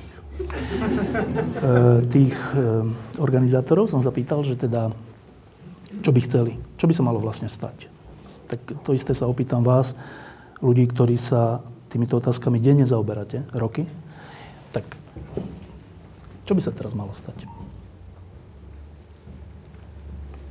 Myslím si, že Peter Pellegrini by nemal ani sa pokúsiť zostaviť vládu. Myslím si, že e, do hry by sa mal znova vrátiť prezident Andrej Kiska. E, myslím si, že aj títo organizátori tých demonstrácií by mali pochopiť, že sa stali súčasťou e, rozhodovania o štáte, aspoň v tomto momente. Netvrdím, že že majú zakladať VPN a majú vstupovať do politického života naplno, ale myslím, že sú akože najpovolanejším účastníkom okruhového stola o budúcnosti tejto krajiny. Eh, čiže myslím si, že mm, keď som si dnes cez deň myslel, že, že budeme mať pokojný víkend, tak myslím si, že nás čaká veľmi uh, turbulentný a razantný víkend a uh, teda 79 sa nerovná 79. Karolina, neviem, kde si. Uh, musíš rýchlo urobiť tú maturitu ešte usnúť, či ako, lebo budeš účasťou okrúhleho stola o budúcnosti krajiny. Tak, uh, Martin, čo sa má stať? To je v skutočnosti veľmi ťažká otázka, uh, pokiaľ sa pozeráme čo len trošku ďalej do budúcnosti, než, než na to, čo sa má stať ako prvé. A ako prvé sa má stať, že sa im musí zobrať z rúk táto krajina. Dankovi, Bugárovi, Ficovi. Akože to, to je prvá vec, lebo a, a základná vec je to, aby sa, urobilo, aby sa splnila tá prvá požiadavka, respektíve aby sa urobili kroky, aby bolo umožnené naplniť tú prvú požiadavku, vyšetriť vraždu Jana a Martiny a vyšetriť všetky kauzy, o ktorých písal Jano Kuciak. To je, a, a to je, to je úplne nemožné, pokiaľ všetky, všetky vyšetrovacie verzie ktoré majú hlavu a petu. To znamená, že od policajného prezidenta, ktorý sa našťastie v prvý deň preriekol a povedal to, čo sme všetci vedeli, že to súvisí s, on dokonca nepovedal ani, že s vysokou pravdepodobnosťou, to povedal rovno. Nie, povedal s najväčšou pravdepodobnosťou. Tak dobre, tak povedal s najväčšou pravdepodobnosťou, že to súvisí s prácou, s prácou Jana Kuciaka. No tak odvtedy sa ani nemusíme tváriť, že však to všetci vieme, môžeme hovoriť, že však to povedal policajný prezident hneď v prvý deň. Ale keď si človek prečíta ten posledný Janov článok nedokončený a rad za radom všetky články, tak to je, že Kočner, Kočner, Kočner, Kočner, Kočner, Bodor, Bodor, Bodor, Výboch, Kočner, Bodor. Všetko to vedie ku Kaliňákovi, či už cez Baštrnáka, alebo priamo, alebo cez Bodora a cez Gašpara, alebo rovno k Ficovi. Ten Vadala to je rovno k Ficovi, ale aj tie ostatné veci, však ten... Čiže ne, to je absolútne vylúčené, aby, to, aby, že by boli padnutí na hlavu, akože naozaj za takých kreténových hádam nepovažuje nikto, že by dovolili, aby sa to poriadne vyšetrovalo. Keď všetky, všetky prirodzené vyšetrovacie verzie vedú rovno k ním, rovno k tomu Ficovi. Čiže? Čiže aby sa, mohla, aby sa mohla vyšetriť tá vražda a tie prípady, aby sa im zobrala z rúk tá krajina, je, je nevyhnutné, aby proste nemali ďalej vládu. Čo bude potom, aká bude vláda potom, je komplikovaná otázka, ale ja si myslím, že sebeväčšia komplikovanosť tej otázky nič nevrha žiadne nové svetlo, nič nepridáva, nič neuberá z toho základného, že oni majú ísť preč. Tak e, za chvíľku zavolám ľudí, na ktorých sa teraz bude upierať veľká pozornosť, čo s tým oni urobia, teda politikov, ale ešte predtým e, položím vám dvom poslednú otázku, e, ktorá bude emocionálna ako celý dnešný deň. Ehm, keď sme tam stáli s Matúšom, keď sme ti držali palce, aby si nezomrel, ehm, a keď sme tam potom stáli so Zuzou Kronerovou a s Ďurom Kemkom a so všetkými, tak ja som tak, si tak hovoril, že čo to tu ja vlastne prežívam a stále som sa tomu bránil, ale ja som vlastne zistil, že ja tam prežívam že krásu, a teraz rovno poviem, že, že lásku. Milu som sa si fakt citlivý. Vidíš? A čo ste tam prežívali vy? Ja som bol... Mm, to sú hrozne patetické slova, všetky teraz, čo... No. E, bol som dojatý, že sa, to, že sa to naozaj znova stalo, že sa to podarilo. Bol som naozaj, že šťastný. V niektorých momentoch som bol že mimoriadne šťastný, pretože uh, som videl slušných, normálnych, zodpovedných ľudí, ktorí, z ktorých sa pokúšajú urobiť to najlepšie, čo vedia. A dokonca som bol hrdý a, a pre mňa teda boli akože tri hudobné momenty boli pre mňa silné, čiže nemám veľmi nejak, teda rap nie to, čo by som nejak veľmi počúval a a normálne sa mi to zdalo byť celkom dobre. Uh, podľa, podľa mňa, keď povedal, že ja som to NS a platí ma Soros, to bol jeden z vrcholovejšie.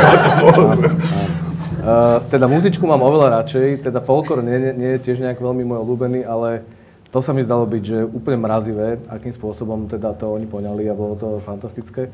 A Ďuro Benetín, ktorý dúfam, že ešte stále tu je a čaká ma, tak, tak to bol znova ten moment, že Vlastne poprvé som sa prichytil, že spievam, čo sa mi zdalo byť, že teda ja spievam dobre, ale, ale hymnu to je teda veľmi čudné. A po druhé sa mi zdalo, že som fakt akože hrdý na to, že máme takú dobrú hymnu. A, a že... Dobrá. Dobrá hymna. Dneska je oveľa lepšia, ako bývala. No, hej, no, vieš, to je...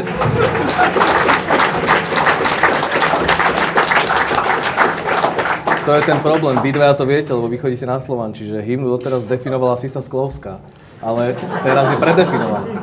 Čiže teraz tá hymna má zrazu nový, nový rozmer. No, čiže ja som...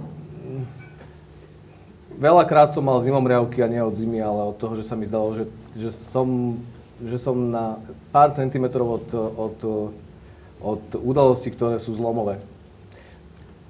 To sú drobnosti, ale... Mm, Ríšo Stanke zišiel dole z toho pódia a teda dal to uh, Ríšo naozaj, že fantasticky. A keď som videl, jak sa mu triasli ruky, keď si zapaloval cigaretu, aký bol celý rozhodený uh, a taký úplne vy, vystresovaný. Keď som videl Fera Mikloška, ako si dáva dole čapicu predtým, než ide hore na pódium, a potom napriek tomu, že teda asi kvôli tomu, že je politik, tak na neho ľudia troška pokrikovali, tak uh, to, že sa to prepojilo, že zrazu tam stojí Fero Mikloško, ktorý je človek sviečkovej demonstrácie novembra 89 a dodnes vlastne je to jeden z slušných ľudí uh, po všetkých tých rokoch v politike a že tam zrazu stal na tom, na tom námestí a hovoril úplne normálne a do, dobré veci, za ktoré by som sa teda postavil kedykoľvek. Zišiel dole a, a videl som, že, že, že tak... Um, mladí, tak mladí, jak sú všetci tí ostatní. Hrozne veľa takýchto drobných zážitkov, ktoré, ktoré, ktoré sú veľmi, veľmi silné pre mňa. Fero Mikloško, keď išiel dole, tak povedal, že dal by som si pol deci. Tak, uh, Martin. Ja keď to mám úplne naozaj že deskriptívne opísať, tak kým som išiel hore, tak som bol nervózny keď som bol hore, to si moc nepamätám. A keď som zišiel dolu, tak vtedy, to na mňa, vtedy, vtedy nejak tá emócia na mňa až prišla. A vtedy, keby sa niekto predo mnou rozplakal, tak rozplačem sa aj ja. Keď kýchneš, ja keď zívneš, tak zívne aj ten druhý. Tak to, to by sa mi stalo v chvíľu. Ale potom tam, tam samozrejme tá spolupatričnosť, akože, tak počúvaš tých ľudí, úplne máš pocit, že výborne, že výborne. Potom zídu dole, čiže máš ten, akože tú radosť, že si s nimi. A potom ja som v nejakej chvíli mal pocit, že, že ja to chcem zdieľať s tým zvýškom, s tým, čo je okolo, že som sa postavil tak k zábradliu, ale medzi tým zábradlím a tým druhým zábradlím bol ešte taký trávnatý pás, kde boli novinári. A teda ja, ja fakt mám, že, že, že z dneška najsilnejšiu takú, takú, taký ten pocit spolupatričnosti, že v tom páse, tam pri tom, pri tom pódiu z boku, bol Mirokern z NK. A jak som ja stal pri tom zabrli, tak mi došiel komi, že to je geniálne, že to je geniálne. A odišiel. A za 5 minút znova, že počúvaj, že to je geniálne, že to je geniálne. A odišiel, a toto sa stalo asi trikrát, ale, ale to je asi všetko, čo som chcel.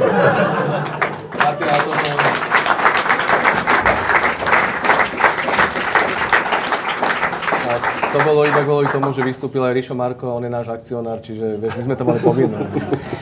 Um, ešte jedna taká kratučká vec, že e, chlapci, ale že my sme novinári a teraz my o tomto máme písať akože objektívne. Objektívne, emotívne. Čo? Objektívne, emotívne. Martin, dá sa o tomto písať objektívne? Že, podľa mňa toto je, že teraz si že úplne trafil na, na, na, na ten rozdiel medzi Matúšom a mnou, čo, ktorý je, že pre Matúša si viem predstaviť, že to je problém, že jak písať objektívne. Mne to absolútne nič, mne je to úplne jedno. Ja to píšem subjektívne vždy, uznávam, že sa to tak celkom nemá, ale pozri, jak mi to trvá.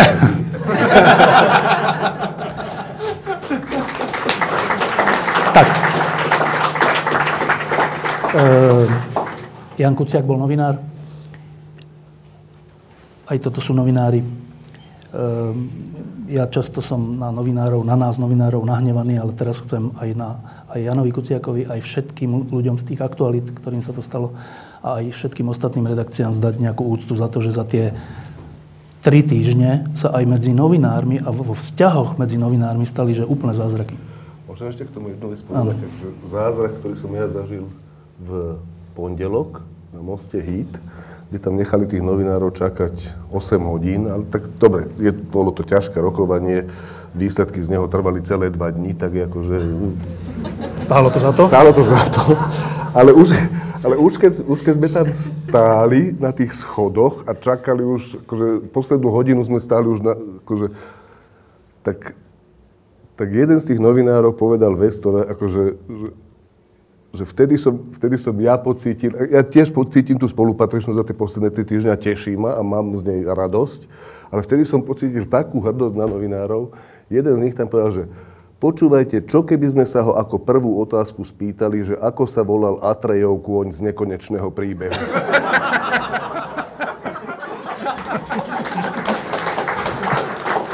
A podľa mňa, podľa mňa, podľa mňa úplne dobre to bude vtedy, keď to aj urobíme. Tak, Matúš Kostolný, Martin Možiš, ďakujem pekne.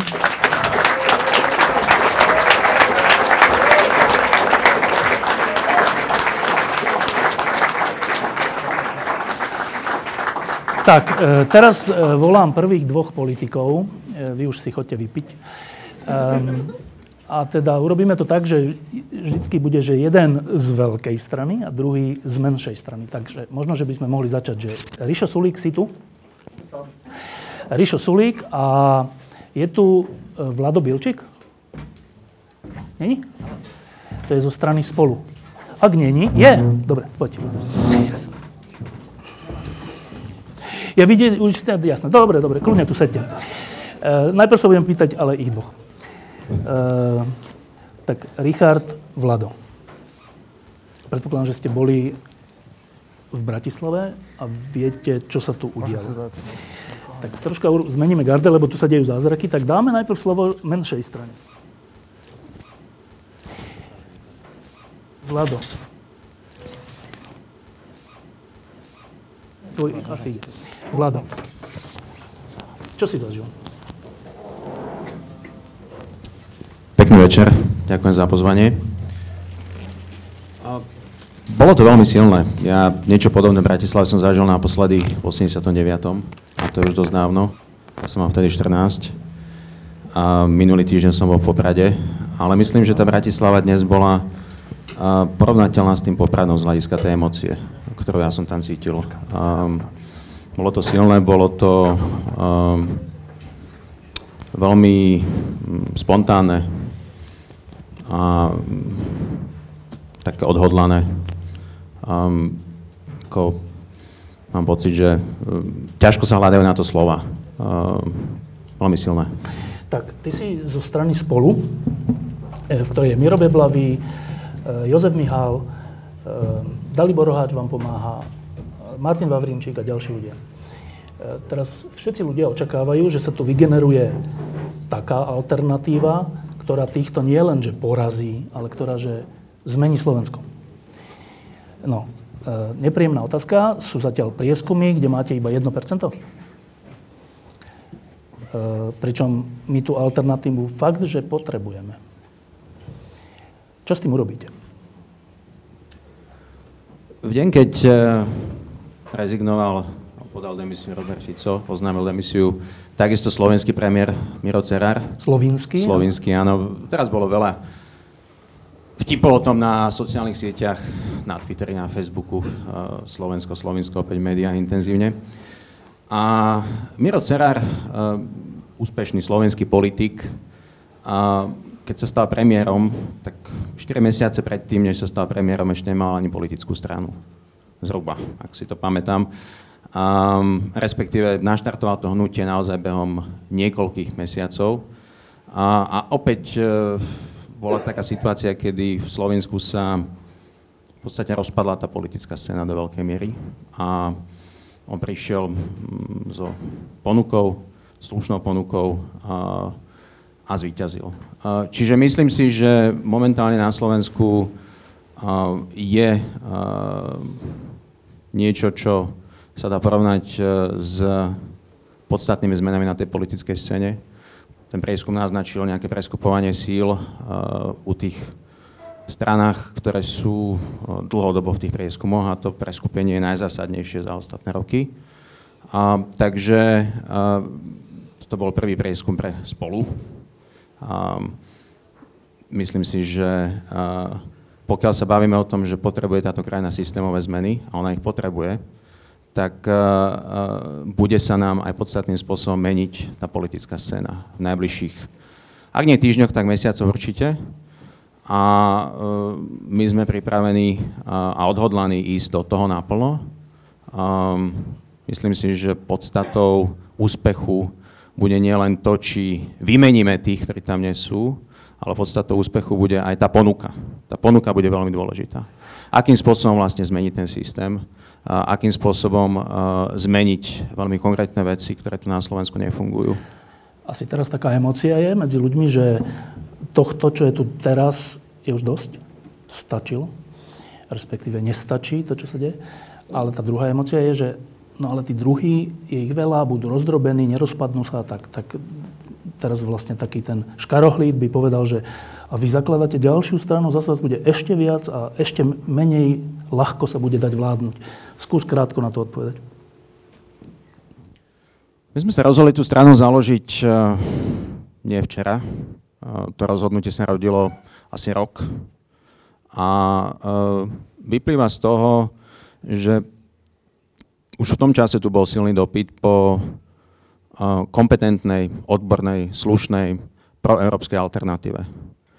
A ten dopyt si myslím, že bude len silnieť Čiže um, to je jedna časť tej odpovede. Druhá časť tej odpovede je jasné, pokiaľ tu má prísť k systémovým zmenám, tak to nespravíme sami.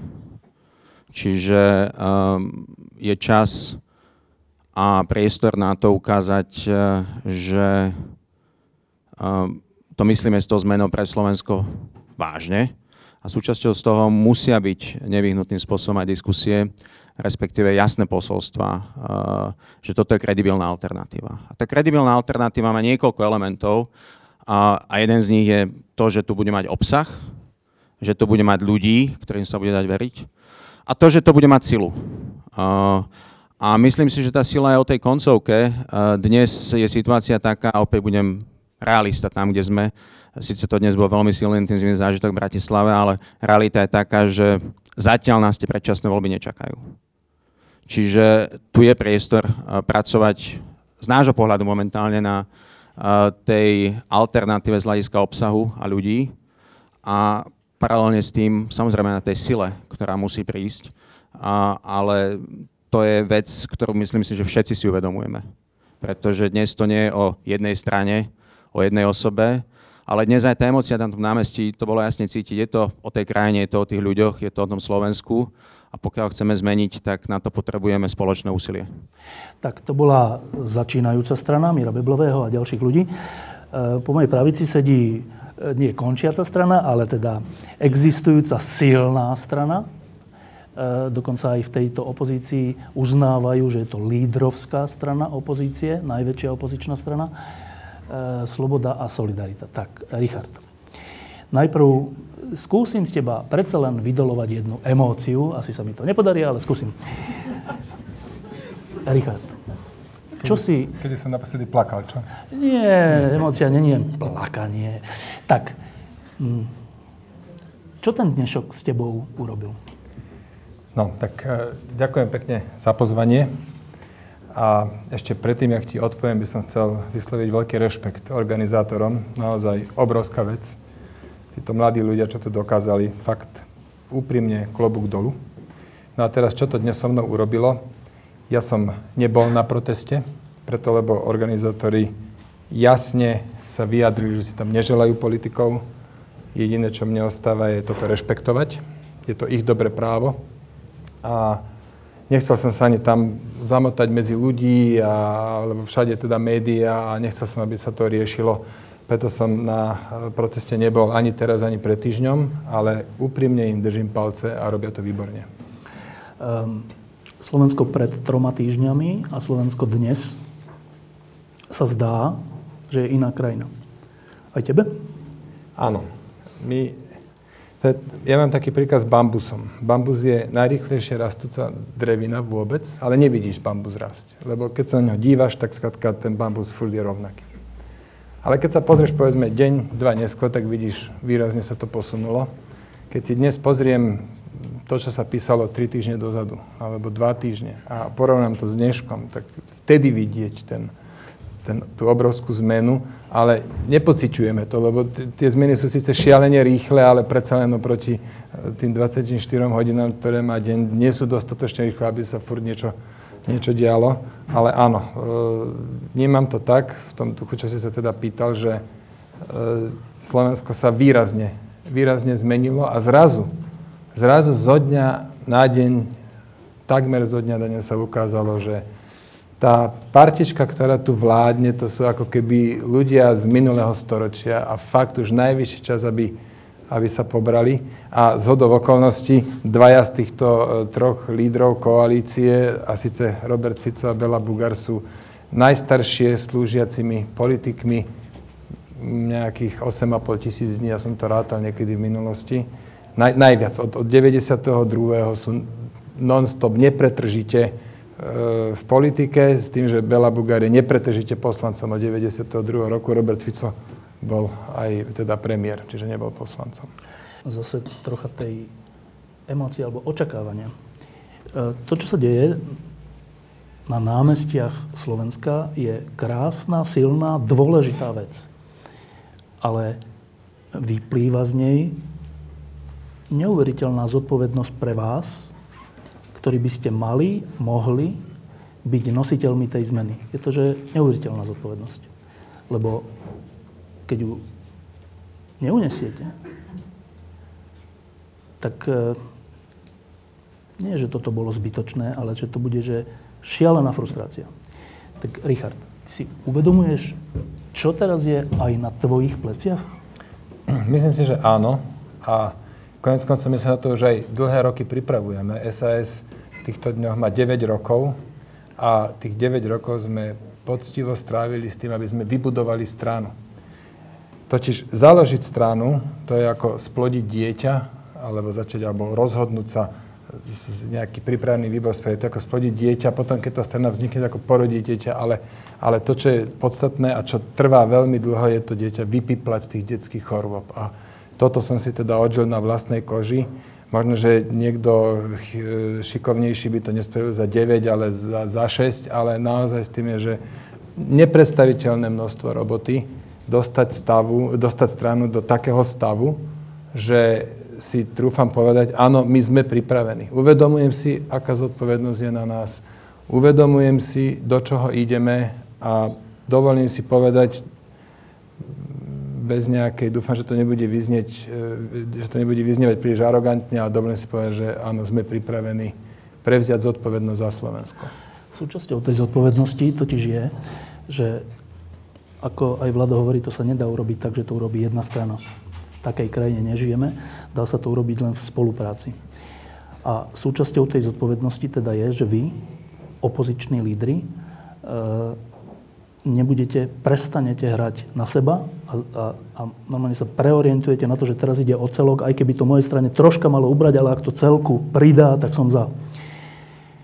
A teraz ja nehovorím o koalíciách ani nič takom, ale o elementárnej vzájomnej prajnosti, by som povedal.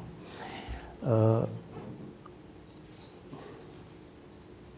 Richard, si prajný voči iným politickým stranám v opozícii? Môžeš mi ale uvieť konkrétny príklad, čo to znamená? Ja no to ja chcem neviem, čo od mi to teba. Hovoríš, ja s tým neviem nič počať. To ja chcem počuť Čo to od znamená teba. prajnosť? Že sa navzájom pozrieme na tlačovky? To robíme.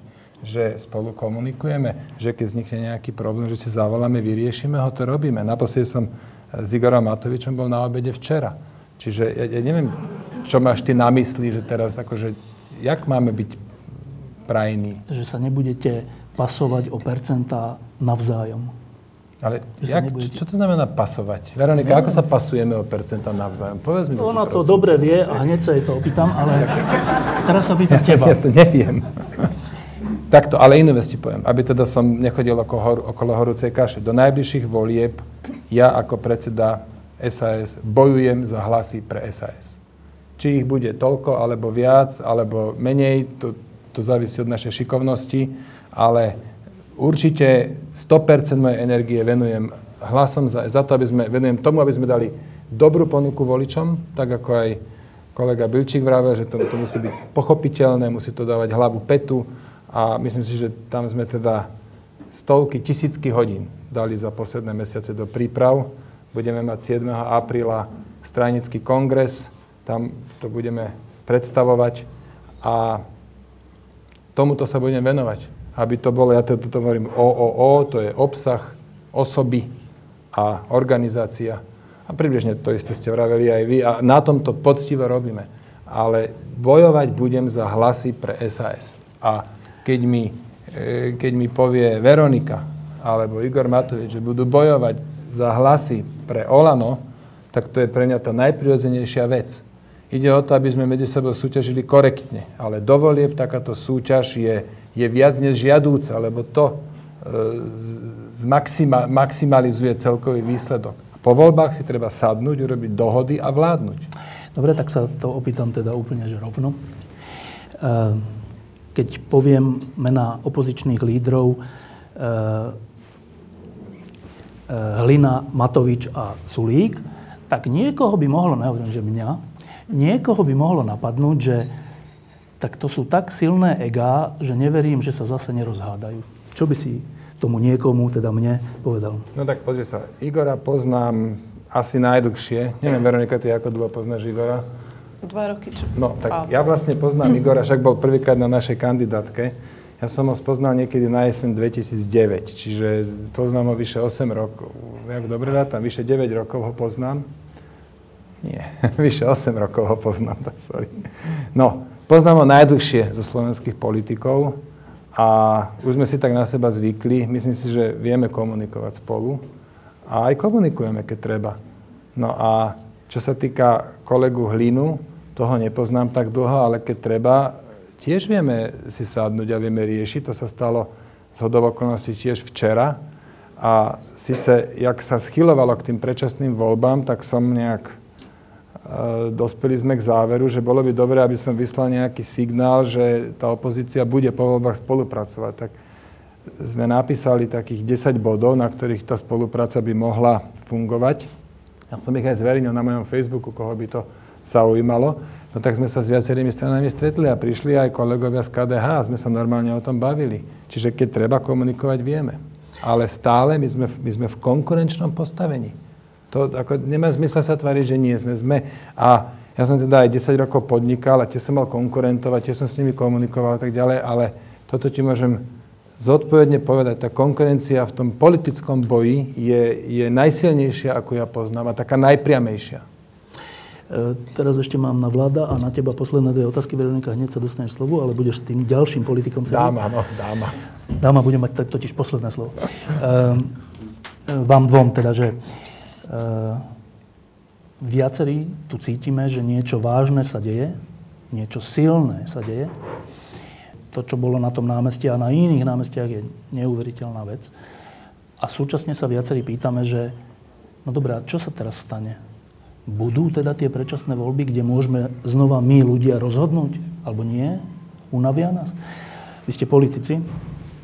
Tak, Vlado, čo sa podľa teba teraz stane?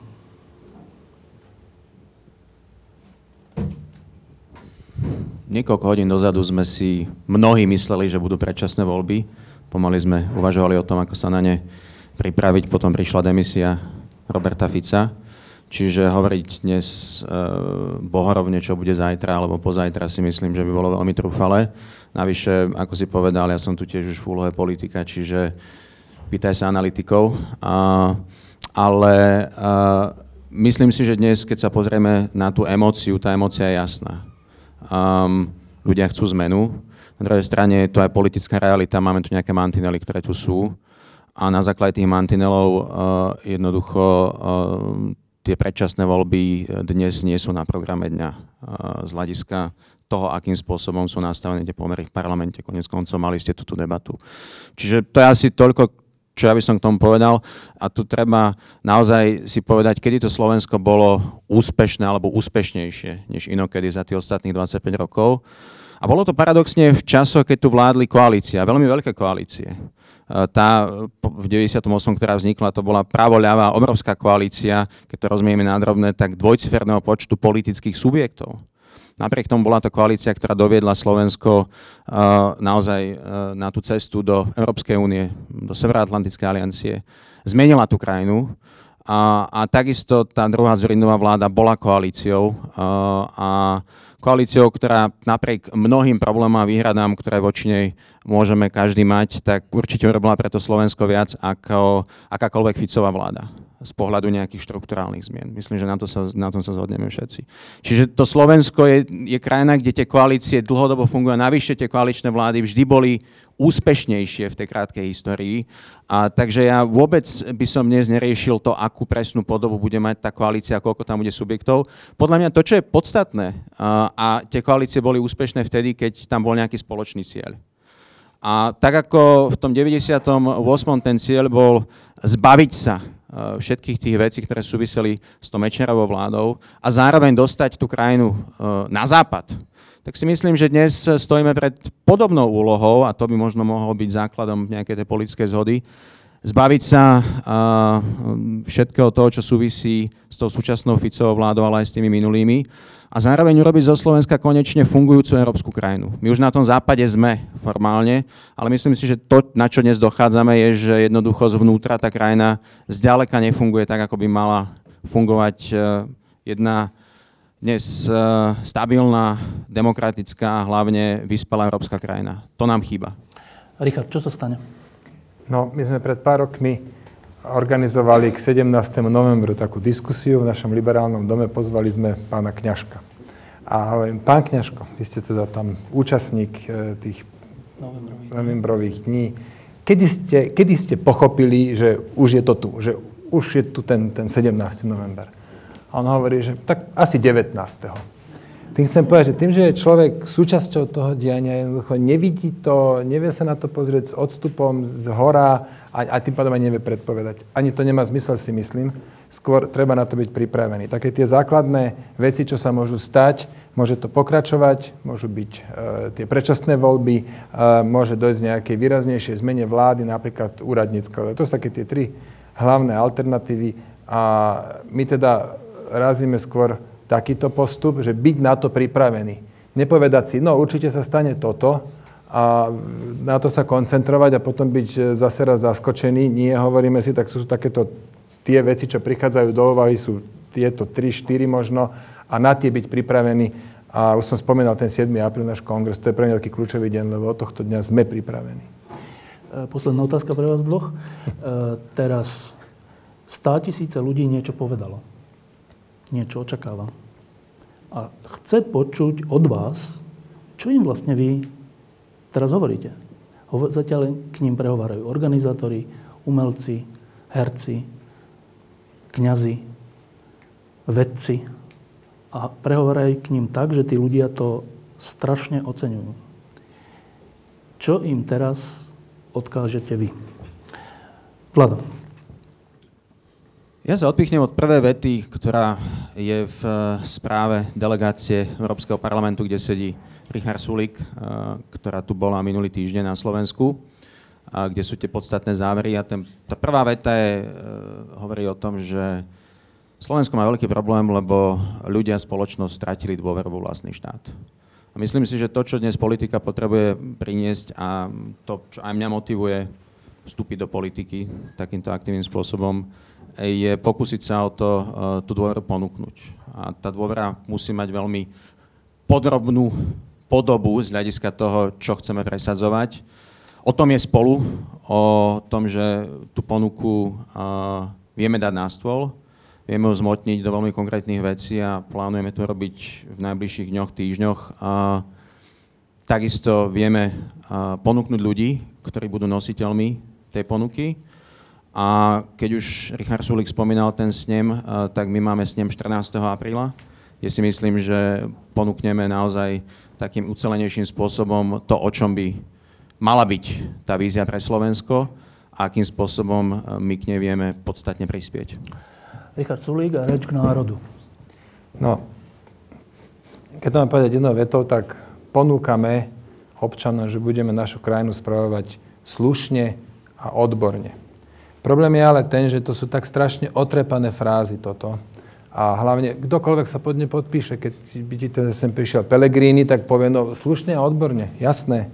A kdokoľvek, Bela Bugár povie, veď charakter rozhoduje a určite budeme e, my postupovať charakterne a tak ďalej. Tie slova, tí nečestní ľudia nám ukradli slova. A ťažko sa teda, ja si veľakrát pripovedám úplne hlúpo, keď mám niekde povedať, no budem správať krajinu slušne, odborne, alebo išiel som do politiky, lebo chcem, aby na Slovensku sa lepšie žilo, lebo už tak nejak vnútorne cítim, že som s tým pomaly násmiech, lebo to hovorí každý jeden politik.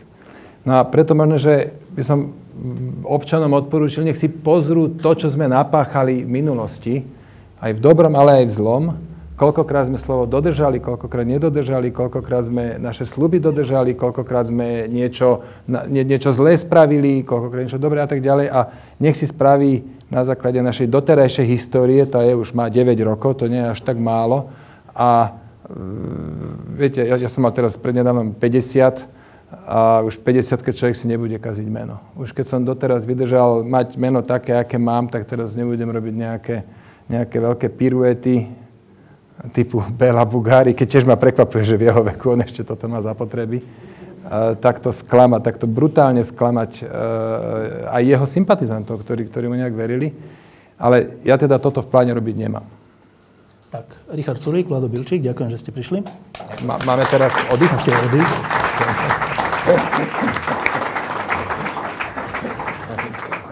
Uh, čaute, čaute. Uh, a je tu Mišo Truban? Dovidenia. Michal, poď sem, ak si teda už pripravený. Tak, e, toto je posledná dvojica. Michal Trubán e, z Progresívneho Slovenska, 1% a e, Veronika Remišová z Obyčajných ľudí, Matovičových. No, tak ideme sa vás pýtať. Poprvé, však nič iné sa ako na začiatok opýtať nemôžem, čo ste dnes zažili? Veronika. Ja som bola na tých protestoch. Snažila som sa držať teda tak vzadu. Um, ale som si tak uvedomila, akú, akú veľmi cennú vec Slovensko má, že zrazu som tam videla spoločenstvo ľudí. A to sa mi zdalo veľmi cenné, lebo za komunizmu, čo sa snažili urobiť komunisti. Komunisti sa snažili rozbiť občianskú spoločnosť. Snažili sa ju atomizovať, snažili sa, aby sa ľudia čo najmenej takto stretávali, zhromažďovali, lebo však to bolo, eh, však to bolo nebezpečné.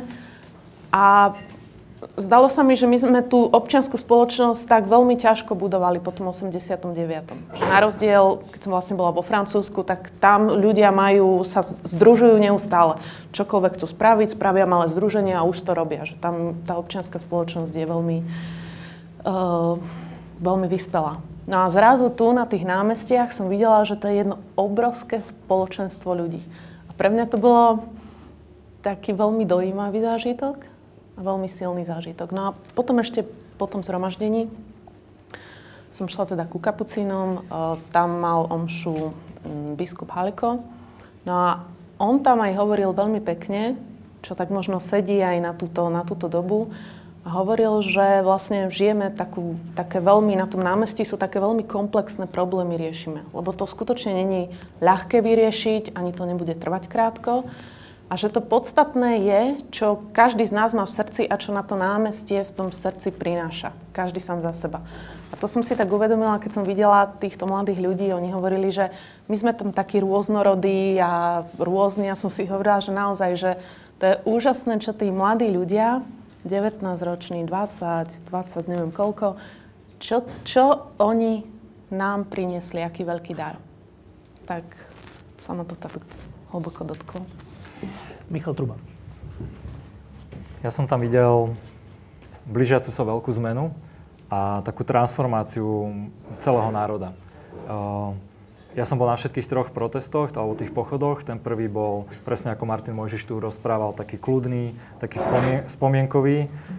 druhý bol tiež taký stále príliš pokojný a tento tretí Uh, už bolo úplne vidno, napriek tomu ja som si tiež myslel, že tam príde strašne málo ľudí uh, po tom všetkom, čo oni urobili. A videl som, ako sa celá tá spoločnosť vyvíja, ako sa, ako sa postupuje, ako aj v tomto pochode už uh, ľudia podľa mňa pochopili, že tá cesta na tú zmenu je aj cez tú politiku. Už tam bolo aj veľa tej politiky, lebo ja som videl aj na tom prvom pochode, keď už vtedy iba jednu jedinú vec, myslím, že pán Šimečka tam povedal trošku do politiky, že nie sme spokojní s, s Ficom, ne, nedôverujem tejto vláde. To bolo niečo, na čo tí ľudia uh, veľmi reagovali a chceli tú zmenu. Takže na tomto treťom pochode ja som videl celú tú gradáciu a, zároveň som tam videl aj obrovskú ešte energiu, ktorá dlho, dlho vydrží. Takže ja napríklad nemám, nemám vôbec strach, že by neprišli predčasné voľby. To je podľa mňa nevyhnutnosť. Uh, oni musia prísť a prídu. E, ty si, Michal, e, člen Progresívneho Slovenska, kde je veľa veľmi zaujímavých ľudí s dobrým príbehom, e, ale zatiaľ je to, že 1%. Pričom na to, aby sa Slovensko zmenilo, naozaj potrebujeme kvalitnú a silnú v tejto chvíli opozíciu. Tak najprv tak, tak, tak osobne, že to je už druhý prieskum. Zamrzelo? Možno nejakým spôsobom áno, na druhú stranu ja som, mňa nikdy, alebo aj teraz ma tie prieskumy nevyrušujú, lebo je to naozaj strašne dynamické. Videli sme to pri tých posledných voľbách dva týždne dopredu, tie percentá vedia skákať naozaj veľmi veľa. Zároveň viem, v akom štádiu je toto, táto organizácia, toto hnutie. My sme začali tak, že Začali sme najskôr s čistým financovaním, potom sme hľadali, potom sme hľadali ľudí, potom, potom sme robili obsah a ten program a všetko to bolo bez reči a teraz uh, treba ešte oveľa viac pridať. A keď ešte poviem, že čo možno tieto pochody uh, pre mňa osobne znamenajú, tak ale aj pre tých ľudí z toho progresívneho, tak je, je to obrovská motivácia. Obrovská motivácia tú konkrétnu vytúženú zmenu, uh, zmenu aj priniesť. A ja nemám absolútne, absolútne nejaké pochybnosti, že, že progresívne alebo aj nové sily, nová energia sa do tej politiky dostane, pretože tá sa tam musí dostať. A tieto percentá, oni budú rásť a bude, bude to dynamické aj to, prečo teraz napríklad nerastli aj kvôli tejto situácii. My sme predsa stále mimo parlamentná strana, je to ťažké sa v celom tom mediálnom humbuku tam presadiť. Zároveň úplne uznávam, že nerobíme to úplne ne, akože dokonalo a, a takisto ako keď aj ja som zakladal iné firmy a ja, ani to sme vtedy nerobili dokonalo, ale základ toho úspechu a to, aby tá zmena prišla, je v tom, že tá organizácia sa vie meniť, vie sa prispôsobovať, vie napredovať a ja tam vidím veľký progres. A ja nemám o tom pochybnosti, že my túto zmenu prinesieme. E, Veronika, na to, aby sa e, Slovensko stalo slušnou krajinou znovu, e, potrebujeme slušné politické strany. Ináč sa to nedá. Olano je strana, ktorá má nevieme ani koľko členov. Ty vieš vôbec? V tomto momente štyroch? Štyroch, ale to sa hovorilo, že 6 alebo 10 a tak. Nevieme, že? 13. 13. To už je masová strana. Tak, uh, úplne, ja viem, že ty si toho členom, ale my sme ľudia, voliči, ľudia, ktorí hľadajú alternatívu. Uh, je možné slu, slušné, silné, kreatívne Slovensko, na ktoré budeme hrdí, s takýmito stranami?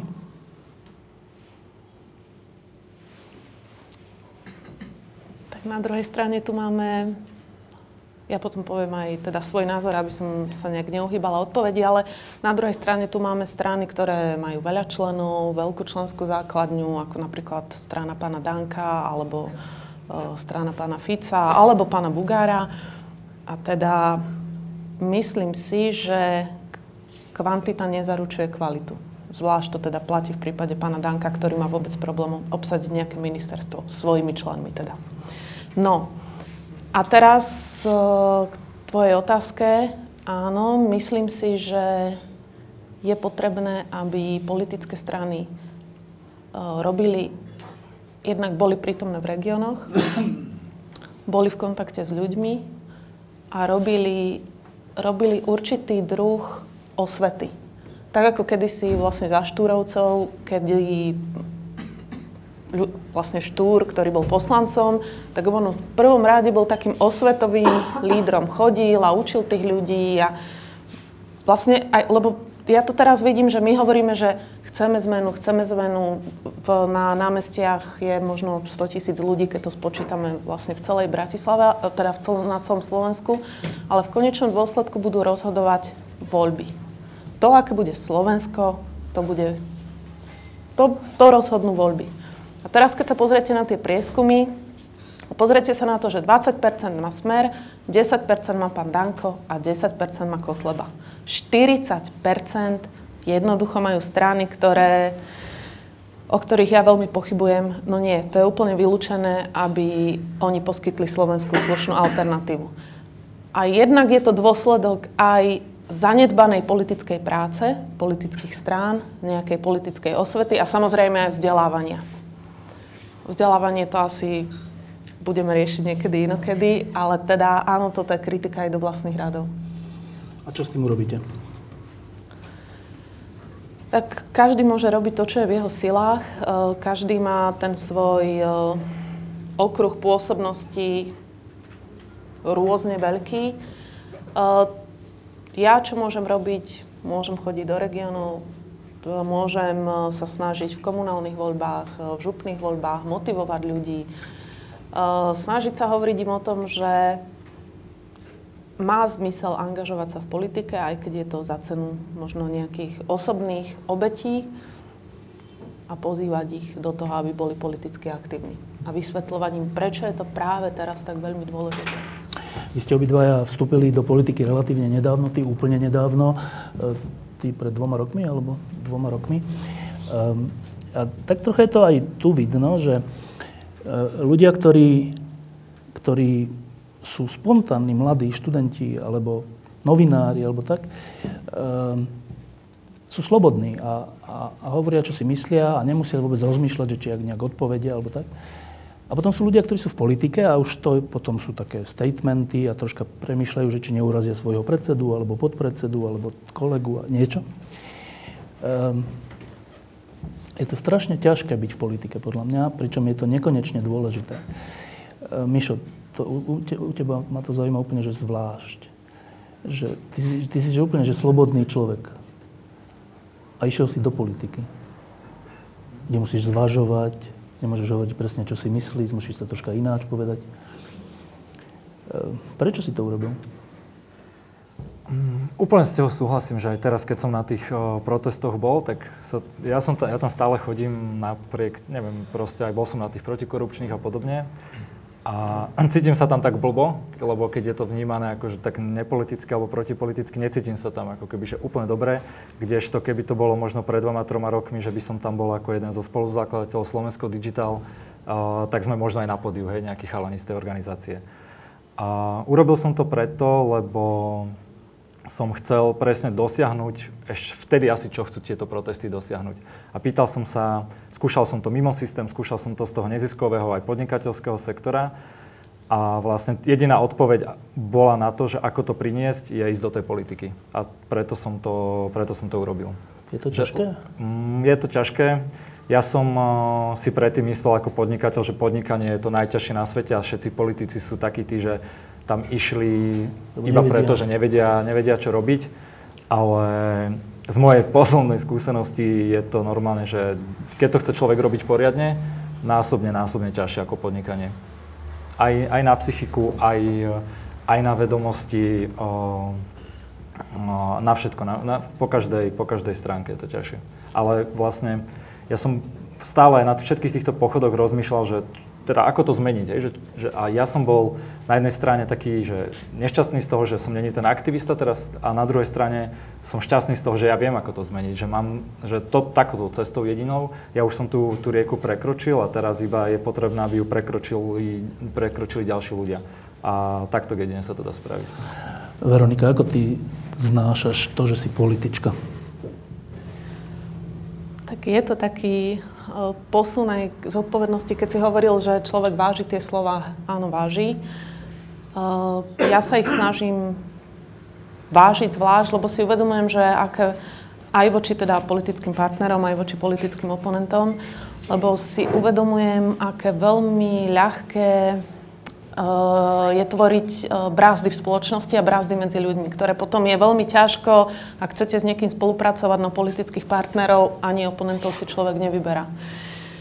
A veľmi potom je ťažké dávať naspäť tie naštrbené vzťahy. To je jedna vec. A druhá vec, však viete, že sa zaoberám aj kauzami, aj vlastne tými protikorupčnými vecami, tak pritom zase dávam veľký pozor, aby neviem, no, každý človek má len jednu česť, hej, že to je to najcenejšie, čo má a to je tá česť, to je jeho meno, to do, jeho dobré meno.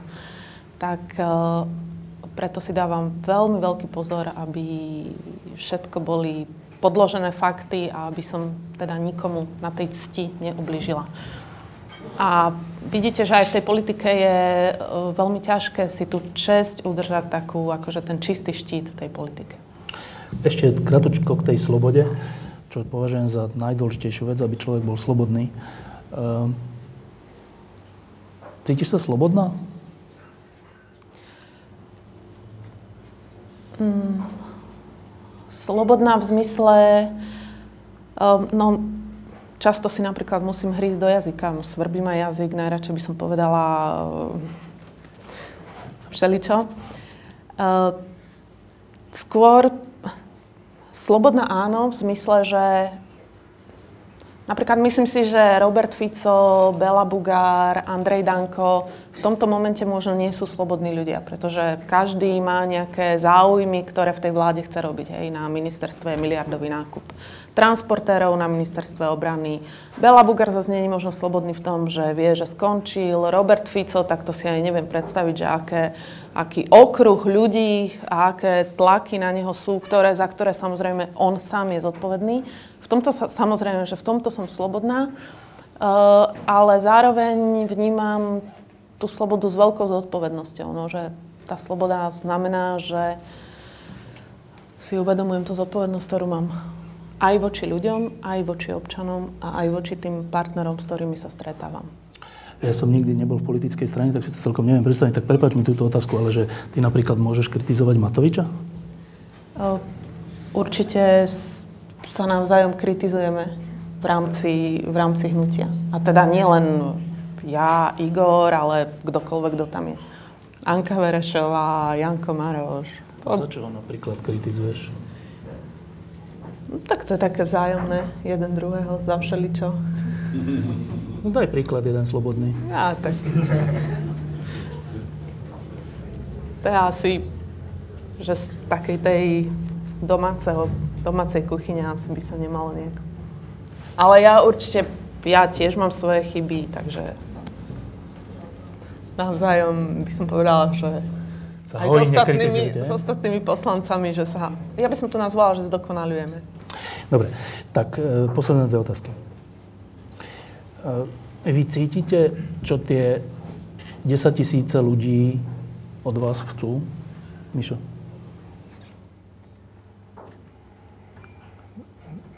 Nechcem to tak personifikovať, že na seba, ale myslím si, že však oni to kričia. Chcú, chcú zmenu a chcú slušnú zmenu, chcú akože slušnosť.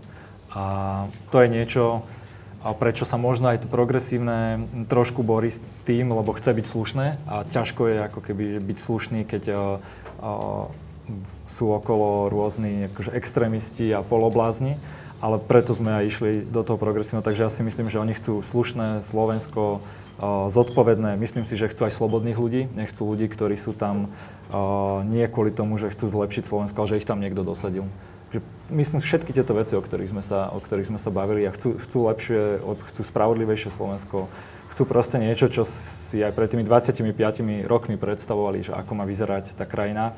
A mne sa veľmi páčila tá myšlienka, že tí naši rodičia začali tú revolúciu v 89. a teraz tie ich deti, deti ju uh, dokončujú, takže to je, chcú dokončenie tejto revolúcie. Toho ešte, normálne tam, ešte toho starého režimu, len ten prežíva, prežíva doteraz tých, tých systémoch aj cez ten smer. A čo chcú tí ľudia od teba osobne? Podľa mňa, poviem to tak, že čo chcú od každého možno nového politika, ktorý ide do politiky s, ne, s dobrým úmyslom, aby sa nezapredal. Aby ho to, aby ho to, aby ho to akože nezmenilo, aby dodržiaval tie sluby, ktoré hovorí. Napriek tomu, že potom už sa zmenia okolnosti, je to náročnejšie, zmení sa tá perspektíva ale aby, aby, tam, vydržal, aby tam vydržal ten tlak a, a aby, aby tým ľuďom pomáhal. Aby robil to, čo im slúbol. Veronika, čo chce dnes Slovensko? Tí ľudia na tých námestiach to hovoria jasne. Oni chcú zmenu, chcú pozitívnu zmenu, chcú slušné Slovensko, chcú zmenu všetkého, chcú očistiť ten štát, očistiť po, aj politiku, samozrejme. A teraz, aké nároky to kladie na nás, eh, na politikov, či už nových, starých alebo stredne starých. Eh, myslím si, že chcú vidieť zrelých ľudí, chcú vidieť v určitom zmysle lídrov, ktorí vedia možno presiahnuť svoj alebo prekročiť svoj tieň a ktorí v určitom zmysle dorastli do tej doby a do tých nárokov tej doby, do, do, do tej ťažkej doby, ktorá ich čaká. Lebo to hovorím rovno, teraz ak si niekto myslí, že aj keby sa zmenila vláda teraz, zajtra, ľudia si zvolia, najprv si teda ľudia musia zvoliť a dajme tomu, že si zvolia slušnú alternatívu, tak tá zmena to nebude za jeden deň, nebude to ani za týždeň a možno to nebude ani za dva roky to, čo sa tu budovalo 12 rokov, to, čo sa zanedbalo 12 rokov, možno 20 rokov, že školstvo, zdravotníctvo, tak to sa bude budovať, očisťovať len veľmi, veľmi, veľmi pomaly.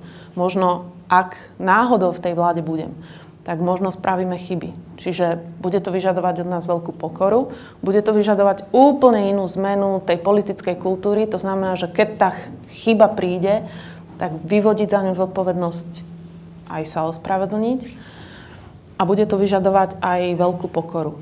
No, takže toto si myslím, že tí ľudia očakávajú a zaraz by si sa ma spýtal, že možno, že či sme my im to schopní poskytnúť, ale ja to poviem tak, že, mm, že človek sa nerodí hrdinom, hej, že ja si myslím, že tí ľudia alebo tí hrdinovia do tej svojej doby dorastajú. A ja teda chcem veriť, že jednoducho tí ľudia, ktorí budú mať tú zmenu Slovenska v rukách, že do tých ťažkých úloh dorastú. A, a budú to robiť s plnou zodpovednosťou, s nasadením a s tým, že neustále budú mať na zreteli tých 5 miliónov ľudí na Slovensku. Posledná otázka, asi posledná otázka tohto večera. Ehm, to, čo sa dnes stalo, po tom, čo už mnohí si mysleli, že sa to nestane, že ľudia rezignujú, alebo že neprídu, príde ich menej, prišlo ich viac. E, vyvoláva jednak hrdosť na túto krajinu, kde sa také niečo stane. Málo kedy je taká hrdosť. Ale vyvoláva to aj veľké očakávania. Čo si vy dvaja myslíte? Budú očakávania 100 tisícov ľudí na Slovensku naplnené? Veronika. Ja som mala mať posledné slovo, nie? Ale no, e, či budú naplnené? Mm, áno, je úžasné, že tých ľudí prišlo viac. Ja sa priznám, že ma to prekvapilo, pršalo, očakávala som, že ich príde menej, že jednoducho niektorí ostanú doma. A jednoducho tí ľudia do tých ulic prišli. Za to by politici a vôbec aj tí, ktorí tam nemal, neboli, mali povedať jedno veľké ďakujem. Že tá spoločnosť sa aktivizuje a angažuje. Či budú ich túžby naplnené? Mm, ak očakávajú predčasné voľby, tak to neviem, či budú naplnené. Oni hovorili, hľadáme štyroch statočných poslancov, asi ich bude treba nájsť viac. Uh, tých statočných poslancov, to im uh, neviem garantovať, že tie predčasné voľby to žiaľ v našich rukách není. Uh, potom asi volajú potom, aby bola politika očistená od toho nánosu špiny a aby ten štát správovali ľudia, ktorí to so Slovenskom myslia dobre. No. Ja im to môžem povedať za seba. Um, ja to za Slovensko myslím dobré a som v politike preto, že by som chcela slúžiť ľuďom. Ale zase nechcem, aby to znelo ako floskula, ale tak urobím všetko preto, aby som tie nádeje ľudí nesklamala. No a samozrejme to isté budú musieť urobiť všetci, v ktorých rukách tá zmena bude. Mišu. Podľa mňa by mal Pelegrini vrátiť poverenie na zostavenie vlády, pretože tí ľudia si to vypýtajú. O, tí ľudia, tak ako tie protesty gradovali, tak ako znova prišli, tak ja si nemyslím, že reálne existuje po tom, čo Fico a všetci robili tak tie ich masterplány najväčšie, aby to skomplikovali, aby to proste zahladili, aby ľudí unavili, tak to smeruje iba k väčšej a väčšej aktivite tých ľudí. Takže eh, ja si myslím, že v tomto ohľade budú naplnené. Nebude to ešte ľahký boj, ale tí ľudia si to vypýtajú. Keď vydržia a vyzerali, že všetci majú strašne veľa vytrvalosti a nechcel by som byť na strane eh, tých špekulantov tam hore, lebo zdá sa, že im žiadna špekulácia neprejde. Ešte ja som si čítala, prepáč, že vlastne tá dnešná revolúcia, najprv bolo 300 ľudí, potom bolo 15 tisíc ľudí, potom bolo zase o trochu viac 30 tisíc a potom zrazu bolo 200 tisíc ľudí. Takže uh, majú sa čoho obávať, hej. Tak, uh, ja prečítam ešte jednu sms ktorú, ktorú som teraz dostal. Napísal Marek Vagovič. Marek Vagovič je kolega Jana Kuciaka. Uh, a to nielen kolega, ale človek, ktorý ho učil, čo je to investigatívne novinárstvo a ktorý ho v tom celom viedol. Marek má teraz ťažké dni E, pozera, pozera, nemohol tu byť z bezpečnostných dôvodov, pozeral nás a napísal Pozdravujem všetkých v klube pod lampou. Slušné Slovensko ukázalo ešte väčšiu silu ako minulý týždeň. Ďakujeme Aktuality SK. E, ja súčasne ďakujem Mišovi Trubanovi a Veronike Remišovej. A e, lampu pred dvoma týždňami sme venovali Janovi Kuciakovi a Martine Kušnierovej. Minulý týždeň sme lampu venovali odvážnemu prokurátorovi Vasilovi Špírkovi, tak túto lampu venujeme komu inému ako organizátorom protestov. Ďakujeme vám všetkým veľmi pekne.